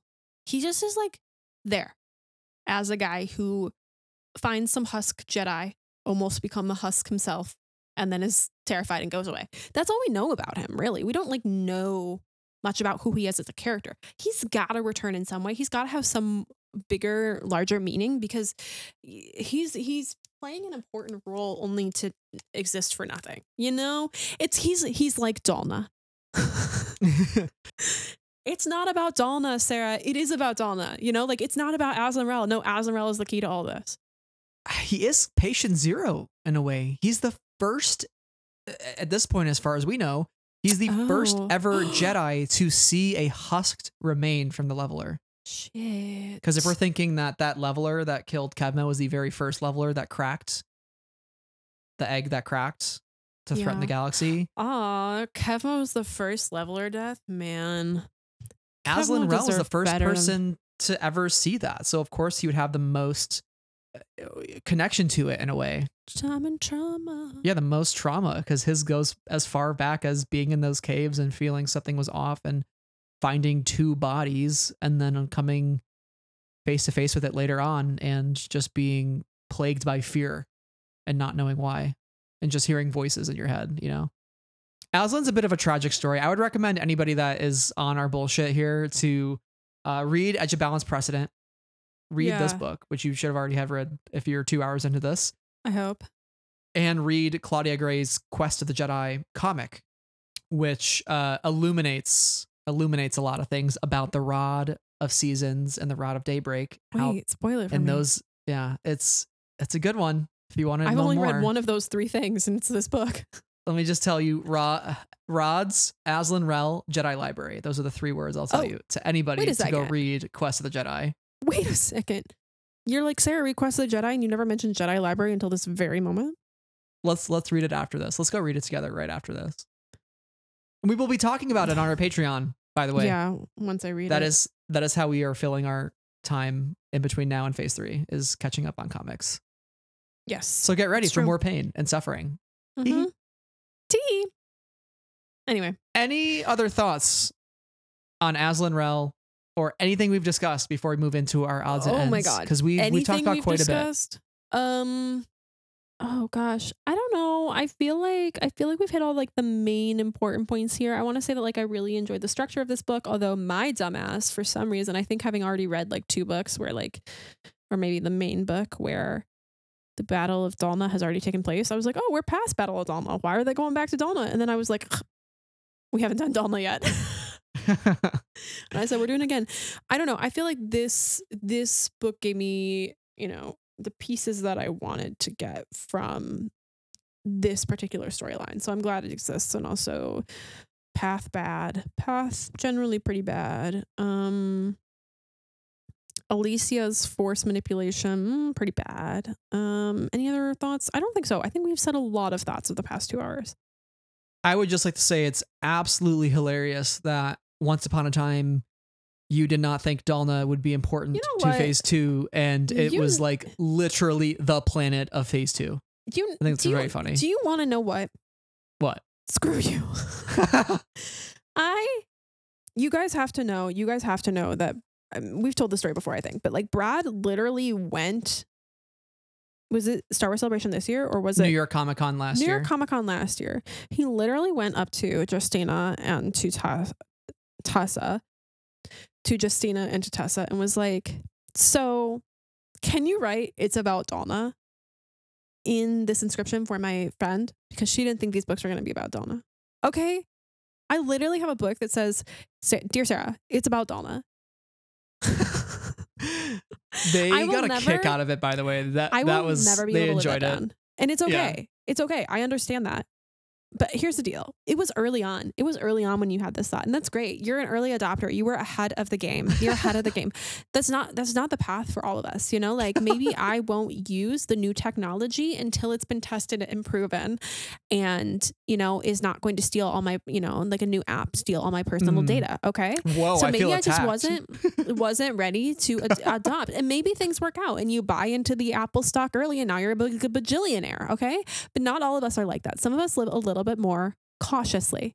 Okay, that's me. Okay, I'm not ready to make these bets. I wasn't. I wasn't ready for that. I, I'm I'm running on my own timetable, Brad. And yes, I understand that I was wrong. Okay, and that's okay. We're allowed to be wrong sometimes, just like the Jedi. Okay, It's just you'll never live it down. I know. Yeah. I'm gonna be I'm gonna be on my deathbed, like in the old age home, uh, when we're like 85, and I'm gonna be Not- at least 95. about to. I'm gonna about. I'm Come gonna be on. about to go, and I'm gonna open Facebook Messenger, which has not had a cleared chat in 65 years, and I'm gonna go, Sarah. You're gonna go what? And I'm gonna go. It was about Dalna, and I'm gonna die. It's gonna be my last thought ever. Right. My last thought, I, and I I, will really go like, gentle into that good night. Listener, you really do have to know that like Brad and I pretty much exclusively talk to each other on Facebook Messenger. We are no fans of Zuck, but like here we are on Facebook Messenger every day for the past like five years. Yeah, we do not text. text, It's very over funny. Well, yeah, no, he didn't give me his phone number for a very Yeah, we got the Death Star theme in Messenger. Like, why would we You know, change? we get to see the Death Star every single why, day. Like, why would we go to an inferior messaging system Yeah. when we can search in our messages and pull up all of our attached documents from like five years ago? Don't do that. That's terrifying. Um, but the point stands. Yeah. Just the people needed to know.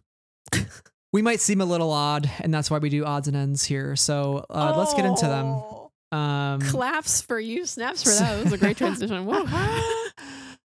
All right, I will start here, and Okay. I will say my first one is the Jedi Vault and the Dunes of Contemplation within the Statue of Jedha. Oh, I think it's so cool Yeah. that we learned uh, not only is the statue, the infamous fallen statue, is a vault, but it's the vault that contained one of the rods. So that's pretty cool.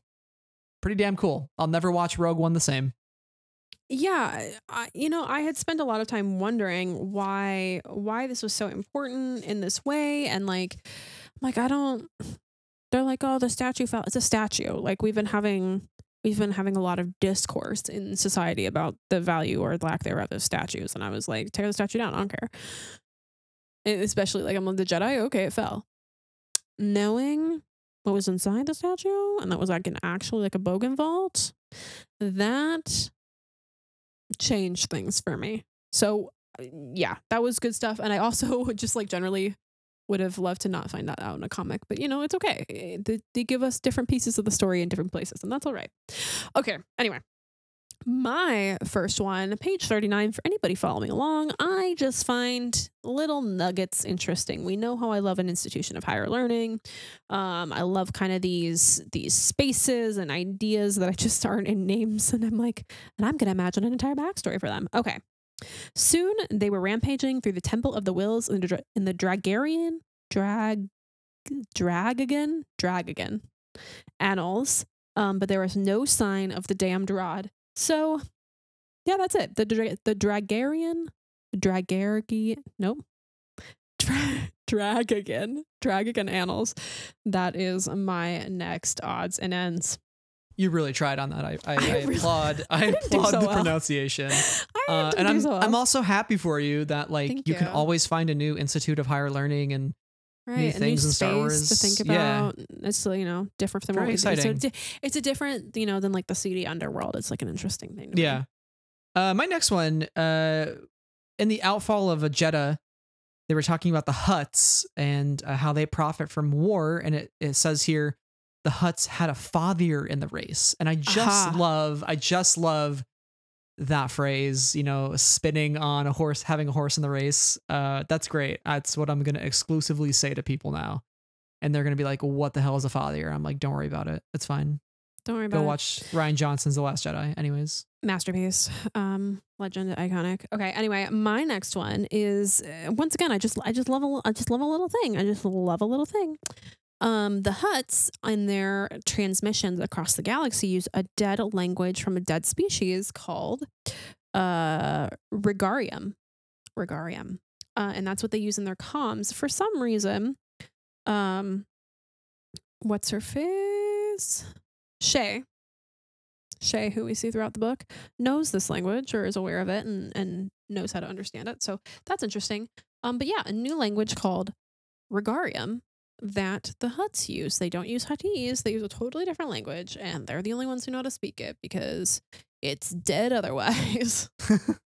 My next one here is uh, Yana reminiscing on Core. Uh, she thinks, quote, time alone, just the two of them, breathing in each other's scents, exploring each other's bodies. It wasn't just the sex. Although the sex had been incredible, It was the companionship, fitting together with someone who couldn't have been more different in so many ways. And I just would like to emphasize that the High Republic can, in fact, does indeed fuck. And uh, I love that. And I love that. I think that's the first time I've ever seen the word sex in Star Wars, too, like explicitly like that. Oh, interesting. Ca- Cavan, Cavan gave us Elzar fucking, and Cavis gave ca- gave us Yana fucking. Like, it just it's just a fact. How is Cavan the one leading like the horny Star Wars agenda? Like that's so don't know. fascinating to me. I love that. I love it. Anyways, let's con- Anyway. let's continue that trend. um, you know. Anyway, uh, I also I thought that was a bit shocking in the way that it was explained within a young adult book because often, often, Yeah, true. And I mean, it is this is closed door. There's no like, other than you know the very general explanation of like touching and smelling and breathing and you know like moving together sort of a thing like there's not really a description of sex of the or like any of that but it's always so like and they were kissing and then they woke up the next morning kind of a vibe and so like this like actually says sex and you know um really kind of gives you that like feeling of of where Yana was feeling. I don't know. I don't know where I'm going with that sentence, but I hope you know where I'm going with that sentence. Um, I don't know. Not important. Um, page 87. I am going to go ahead and get out um, Daniel's gavel of canon, which I have stolen. Sorry, Daniel. because I have news. Um, my friends in the force. huh? Again? um in in um, the mother's communication to the galaxy she goes my friends in the force and guys that's us we're the friends of the force well, there was friends same of the. Force in Path of Deceit as we're well. canon but this Now is we have this is this is me joking both because like they were probably Both not going books. mm, haha yes canon um but like I, it's happened to us twice now yeah, yeah. We're we're not quite to the level of a named a character, a Glup Shitto character in Star Wars after Brad and Sarah. But if anybody wants to do that, but also complain. but also like we will accept this as a We canon reference Friends in the Force and Friends of the Force. friends in the force friends of the force these are canon references obviously Yeah, yeah. just- we're totally joking about this we're so joking um but i was i literally read that and went yeah i did like the leonardo dicaprio point and i was like i know that phrase Yeah, I love that. I love it. it's so Oh, silly a it's so one. silly That's but i good one. really just had a good laugh about it so i thought i had to share um and so that's our you know I, this is our podcast and we make the rules and we decide it's canon canon Yeah. gavel Oh my gosh. Uh, my next one here is uh, once they crash on planet X, it says that Sunshine's head was, quote, ringing like a Ferrixian chime. And folks, that is the first reference to Ferrix that we have had outside of Andor.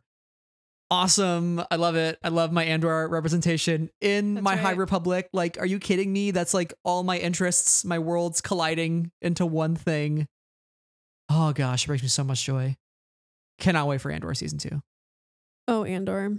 We love you so much. I've been trying to convince my parents to watch Andor. Side note, I'm, uh, I feel like I'm getting there, but it's taking them a while. I'm like, it's Star Wars, but it's like a political drama, and it's like not really Star Warsy. Like you'll, you can anyway. They watched The Last of Us and liked it. Anyway, my last one. I don't know what page it is because I couldn't read my own handwriting while walking on the treadmill. It's okay. We learned, you know, we love Kashyyyk here on Friends of the Force, and by Friends of the Force, I mean me because there's a Wookiee shrine behind me. Don't worry about it. Um, Wroshyr Wood is kind of like a you know, really important piece of the Kashyyyk and Wookiee culture. Now, Shurian wood is how I'm going to decide to pronounce that, is even rarer than Wosher wood. Um, and I believe in this one it's a staff. Um, one of the characters has. So now we have more lore on the trees of Kashyyyk. That's it. That's the whole odds and ends. Uh, our last one here is the most unhinged, possibly odds and ends. I'm going to share this one between the two of us because we somehow forgot to talk about it, even though it, we were the most freakishly freaked out by it. Uh, Oh. Shay is pregnant with Geth's kid. Oh, Geth, oh my god! Geth how did dies. we miss this? How Yo, did we miss did this? Hold on, hold the fuck. Hold the fuck. Hold the fuck. we ta- literally talked about this before we started recording, and I was like, and and at the top of the episode, and I was like, this messed me up. This messed me up. This this really made me audibly like exclaim. Like, uh, the, I'm standing up, guys. It's happened. I'm out of my seat. I can't believe we left to the end of this episode, but we actually did save the best for last. So Yeah. Shay is pregnant, and she tells Marda if it's a girl, she will be named Marie, as in Mari. Marie San Tekka. Yeah. As in the Yeah. keeper of the paths. As in Yeah. the reason the Nihil can travel hyperspace. As in Maria San Tekka, who was stolen by the Nihil and the Ros. I have questions. I have, have lots of Thoughts I have I don't and have any answers. speculations. Um, I feel like, man, I got to get Dino down here. Um, he's just got to join in the discussion. We feel very passionately about this. Um, okay, so this is so messed up. Uh, this is all messed up. Okay, right. So Shay pregnant and then Mari San Tekka, and I was like, ah, fuck. Um, okay, so we had theories here, and the theory was like maybe Shay dies. Something happens to Shay in chi- childbirth, you know, bef- uh, after that point. And Marda is like a child, okay? And she does not have many options in the galaxy. She's, I mean, she's got her gaze electric, and that seems like a big ship. To be really honest with you, it seems like a very large place. I don't know if it is, but it seems like it is. What is what is she gonna do?